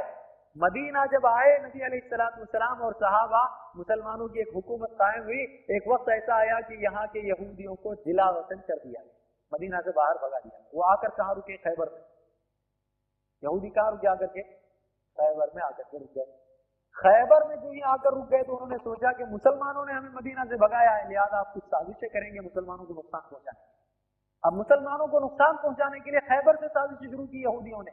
जब खैबर से यहूदियों ने साजिशें शुरू की और मुसलमानों को और नबी सलाम को उसका पता चला तो फिर खैबर पहुँचे, मुकाबला हुआ और अल्लाह के नबी सलाम ने और साहब कराम ने खैबर को फतह कर लिया यहूदियों को वहाँ भी नुकसान हुआ। एक तो मदीना से भगा दिए गए थे, फिर उसके बाद खैबर में साजिशें रचाई जा रही थी। उन साजिशों को नाकाम करने के लिए खैबर पर हमला हुआ और खैबर को पता कर लिया। और हज़रत अली रज़ी अल्लाह ने उसी मैदान में बहुत ही ज़्यादा बहादुरी का सबूत दिया राहिद जैसे दुश्मन इस्लाम को जो है दुनिया से रुखसत कर दिया। लिहाजा ये बड़ी खुशी की बात थी। जहाँ मुसलमानों को यह खुशी हुई थी कि यहूद जो है पसपा हो गए, यहूद शिकस्त खा गए, यहूद रुसवा हो गए, हमें जो है गलबा हासिल हुआ। वहीं यहूदी ये सोच रहे थे कि ये तो हमारी शर्मिंदगी वाला महीना है। ये तो हमारी रुसवाई वाला महीना है। हम इसमें शर्मिंदा हो गए। और यही वो महीना है। इसी महीने में साद इबन अभी वक्कास पहुँचते हैं ईरान की जाने मदाइन और कादसिया की जंग में जा रहे हैं। और जाकर के मदाइन और कादसिया की जंग जीती। इसी महीने में तो मदाइन और कादसिया की जंग जीती और उस वक्त का जो रुस्तुम जमा था, उसको जो है वासिल जहन्नम कर दिया। लिहाजा एक तरफ़ से ईरानियों की साजिश की है तो हमारे लिए रसवाई की बात हो गई। दूसरी तरफ़ से यहूदियों की साजिश की है तो हमारे लिए रसवाई की बात हो गई। लिहाजा क्या करना चाहिए मुसलमानों के लिए महीना खुशी का और हमें इस महीने में गमी हासिल हुई। लिहाजा हम अपने गम में मुसलमानों को बराबर का शरीक करें। और शरीक करने के लिए अब हमको एक ही काम करना पड़ेगा, वो तारीख को बदल देना। लिहाजा इन्होंने क्या किया? अबू मिखनफ सारी इमाम हुसैन की शहादत की तारीख जा करके कहा जो है खत्म होती है? अबू मिखनफ के पास। सबका रावी अबू मिखनफ है, जो वजा हदीसों को वदा करने वाला था, झूठा था, कज्जाब रावी था। लिहाजा वही जो है साजिश करते हुए तारीख को बदल दिया और उसके बाद नतीजा ये हुआ कि मुसलमान इस माह में, जहाँ ये खुशी वाला महीना था, मसरत हासिल करने के बजाय गम करने लग गए। और मातम करना शुरू कर दिया। शादियों से रुक गए और दीगर अच्छे अच्छे काम जो इन्हें करने चाहिए था, वो उससे जो है रुके रहे। कुरान कहता फला तगलम फला तो फला फ़ी, फला तगलमु फ़ी अनफुसकुम। इस महीने में अपने जानों पर जुल्म न करना, ज्यादती न करना, लिहाजा तारीख को इस तरह मसख कर दिया गया और मुसलमान इसे अपने जहनों सीनों से लगा दिए, सारे काम कर। भाई, हम ये कहना चाहते हैं, ठीक है, इमाम हुसैन की शहादत एक बहुत बड़ा आलमिया है। लेकिन इससे बड़ा आलमिया नबी सलाम की रुखसती इससे बड़ा आलमिया हज़रत अबू बकर उमर उस्मान व अली रज़ी अल्लाह अन्हुम। इन सब की जो है दुनिया से रुखसती क्या ये गम जो है सानिया, मामूली सानिया ही है, बहुत बड़ा सानिया है। अगर वाकई इस तरह इमाम हुसैन की शहादत पर यह करना दीन और शरई तौर पर जायज़ और मशरू अमल है तो फिर नबी सलाम की वफात और फिर आप सलाम के बाद दिगर अजिल साहबा की वफात पर यह तफ्तीश क्यों नहीं होती? ये मामला क्यों नहीं किया जाता? एक के साथ तफ्तीश हो और बकिया के साथ तफ्तीश ना हो। ये कहाँ का इंसाफ है? तो लिहाजा हम आपसे कहना चाहते हैं कि इस माह में जो कुछ खुराफात हो रहे हैं, बिलखसूस मैंने पिछले दस में एक और बात बता दी थी कि दस दिन जहाँ तक, जहाँ से हमारे पास आए हैं, ये दस दिनों के आने की तारीख भी क्या है? बात दरअसल ये कि इसी मस्जिद में मैंने बताया था कि सल्तनत इसराइल को आशूर नाम के बादशाह ने जब खत्म किया, कई एक को गुलाम बनाया और कई लाख को खत्म कर दिया गुलाम बनाने के बाद तो वो लोग शर्मिंदा हो गए इसराइली। लिहाजा वही इसराइली आज उसी जो है, अपने आए हुए, अपने दिन, अपने ऊपर आए हुए आफतों और मुसीबतों के दिनों को याद करने के लिए दस दिनों में मुकर कर दिया। उसी की बिगली विशक्ल आशूर नाम के बादशाह ने किया था, हमारे पास आशूर के दस दिन मुकर हो गए। और यही दस दिन जो है, गैर मुस्लिमों के पास दशहरे के नाम से मौजूद है। लिहाजा नकल कर रहे हैं हम लोग। देखें आप, उनके पास इसराइलियों के पास ये थी। वो तो जो है इस्लाम से दूर है, इस्लाम के दुश्मन है। यही इस्लाम के दुश्मनों की बिगड़ी हुई शक्ल गैर मुस्लिम हिंदुओं के पास पहुँची, उन्होंने दशहरा मुकर कर लिया। उसी से कुछ मुतासर होकर मुसलमान कहने लगे, हम पीछे क्यों रहे लिहाजा हम भी दस दिन मुकर दस दिन मुकर हो गए। इसी तरह मैंने दस दिन के अलावा एक पंजे की भी और अलम की भी जो हकीकत बता दी है। आपको मालूम है कि हज़रत नूसलाम के बाद उनके मुतबीन में से एक ने एक जो है तख्ती बनाई, उस तख्ती पर पाँच जो है वो अलामत या पाँच जो है उसने पत्तियाँ छुड़ाई उस तख्ती पर और उन जो है पाँचों जो है तख्ती पर जो पत्तियाँ छुड़ाई थी, उसको पाँच नाम लिखे। वद यकूत यऊक सुआ नसर। ये पाँच नाम लग करके ये बड़े बुज़ुर्ग लोग थे, बड़े अच्छे लोग थे। लिहाजा इनकी याद के लिए हम एक जो है अलम बनाते हैं, एक तख्ती बनाते हैं, उसमें पाँच पत्तियाँ छुड़ाते लिहाजा पाँच पत्तियाँ होते होते बुद्ध परस्ती में वो चीज़ बदल गई, हत्या के हिंदुस्तान के गैर मुस्लिम हिंदू भी उससे मुतासर हुए। उन्होंने भी सोचा कि हम भी पाँच लोगों को मुकर करते हैं तो उन्होंने भी जो है पाँच लोगों को मुकर किया और पंज जना बना लिया। पंज जना क्या है? राम, लक्ष्मण, सीता, लू, कुश। लिहाजा पंज जना उनके पास हो गए। मुसलमानों ने सोचा, हम क्यों पीछे रहे? लिहाजा हमें भी इनकी बराबरी करनी चाहिए। तो इन्होंने भी कहा कि हम भी पंज तन पाक कर लेते हैं। पंज तन पाक क्या है? मोहम्मद सल्लल्लाहु अलैहि वसल्लम हज़रत अली फातिमतुजहरा इमाम हसन, इमाम यही अलम है जो देखते हैं आप पाँच का। क्या है ये हम दूसरों की नक्काली कर रहे हैं? नबी ने तो फरमाया था कि मेरे उम्मत के लोग दूसरों की मुशाबहत करेंगे, जैसे एक जूता दूसरे जूते की मुशाबे होता है। साहबा ने पूछा, अल्लाह के नबी, क्या वो यहूद और नसारा होंगे जिनकी मुशाबत होगी? नबी ने फरमाया, उनके अलावा और कौन है? उन्हीं की तो मुशाबहत तुम करोगे। तो लिहाजा, तकरीबन नबी का वो फरमान लौटता नज़र आ रहा है। हम इस्लाम, हकीकी इस्लाम से दूर होते नज़र आ रहे हैं। मसनू तौर पर जो बातें आम होती जाती हैं, बिला हम तहकीक किए हुए, अपनी अकल को जो है ज़ोर दिए बगैर या उस पर जो है हम उसे हरकत में लाए बगैर बदसूरी सुनाई बातों पर एतबार करना शुरू कर दिया। हम कितनी चीज़ें हैं जो हमारे अंदर शरायत कर गई हैं, हमारे अंदर आ गई हैं। जैसे मैंने कहा कि इस्लाम शिर के खिलाफ आवाज़ उठाता है और हम इन दिनों में ताजिया बनाते हैं और उसमें दो खबरें रखते हैं। एक लाल खबर होती है, एक हरी खबर होती है। लाल खबर इमाम हुसैन की याद को ताज़ा करते कि शहीद हो गए थे। और हरी खबर इमाम हसन की याद ज़्यादा करती है और लोग मुरादे मांगते हैं और अजीब अजीब हरकत करते हैं। अजीब बात है। जिससे इस्लाम ने रोका, वही चीज़ें हम कर रहे हैं। मुसलमान किससे पीछे हैं? मुसलमानों ने देखा कि गैर मुस्लिम हरी राम की रचना के अगर जो है अबजद बना करके कहते हैं सात सौ छियासी है, हम कहा हम क्यों पीछे रहे? लिहाजा हम भी बिस्मिल्लाह रहमान रहीम का अबजद बनाते हैं, सात सौ छियासी भाई आप कहाँ कहाँ, किस किस अंदाज से जो है अगियार की पैरवी करेंगे? जब ऐसा हाल होगा तो फिर मुसलमानों की दुर्गत ऐसी नहीं तो फिर कैसी होगी? जुल्म सितम के इन पर पहाड़ तोड़े जाएँगे। दुनिया से मोहब्बत और जो है वहन दामन गिर होगा, मौत से निफरत जब होने लगेगी तो ऐसे टूट पड़ेंगे दुश्मन तुम पर जैसे भूखा दस्तरखान पर खाने के लिए टूट पड़ता है।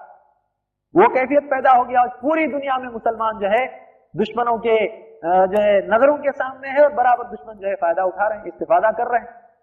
बावजूद इसके हम होश के नाखून नहीं लेते।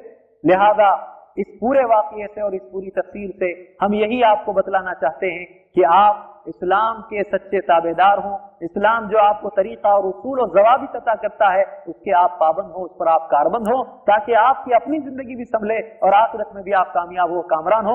और दुनिया में जो आफतें और मुसीबतें अल्लाह और उसके रसूल की नाफरमानी से हम पर आ रही हैं, वो मुसीबतें खत्म हो जाएँ, वो मुसीबतें निकल जाएँ। लिहाजा दुआ कीजिए इन कलिमात पर रब्बुल आलमीन कहने वाले को, सुनने वालों को कहने, सुनने से ज़्यादा अमल करने की हम तमाम को तौफीक अदा फरमाए। जब तक अल्लाह ताला दुनिया में रखे, हम तमाम को ईमान और इस्लाम की हालत में रखे। और जब हमें दुनिया से उठाए तो ईमान और इस्लाम की हालत में उठाए। रब्बुल आलमीन दुश्मनान इस्लाम इस्लाम और मुसलमानों को नुकसान पहुँचाने के लिए जो मंसूबे बना रहे हैं उनके मंसूबों को तो नाकाम फरमा। अगर दुश्मनों को हिदायत न देने का तूने फैसला कर लिया है तो आसमान से जितना सख्त किस्म का आजाब हो सकता है, उनके लिए तू नाजिल फरमा। और ज़मीन से जितना सख्त किस्म का आजाब हो सकता है, उनके लिए तू निकाल दीजिए और ऐसे शरीरों को दुनिया में बसने वाले दूसरे शरीरों के लिए निशान इबरत बना दीजिए हम तमाम की दुआओं को तो कबूल फरमा लीजिए जितने हम में परेशान है, सबकी परेशान हाली को दूर फरमा दीजिए जितने कर्जदार हैं, उनके अदाय कर्ज का जल्द अज जल्द इंतज़ाम फरमा दीजिए जितने बीमार हैं, उन्हें सेहत कामिला आजिला नसीब फरमा दीजिए जितने हमसे पहले कब्रिस्तान पहुँच चुके उनके कब्रों को नूर से भर दीजिए हम तमाम को अपनी ज़िंदगी, किताब किताब सुन्नत के मुताबिक बना लेने की तोफीक अदा फरमाइयो। रब्बुल आलमीन, फिर बंदे की ये दुआ है कि जितने यहाँ बैठे हैं, सबके गुनाहों को तो माफ़ फरमा दीजिए इनके जहनों में जितनी हलाल ख्वाहिशें हैं, अल्लाह उनकी हलाल ख्वाहिशों को जल्द पूरा फरमा दीजिए रब्बुल आलमीन हम तमाम को आखिरत में जन्नतुल फिरदौस में जगह का फरमा जब तक दुनिया में रख ईमान और इस्लाम की हालत में रख, और जब दुनिया से उठा तो ईमान और इस्लाम की हालत में उठा। जब हमारे जान के निकलने का वक्त आए या मौत हमारी जब करीब हो तो हमारी जबानों पर कलीम तोहिद जारी फरमा। रब्बना तकब्बल मिन्ना इन्नका अंत समीउल अलीम, व तुब अलैना इन्नका अंत तव्वाबुर रहीम। सुबहान रब्बिका रब्बिल इज्जति अम्मा यसिफून व आलमीन।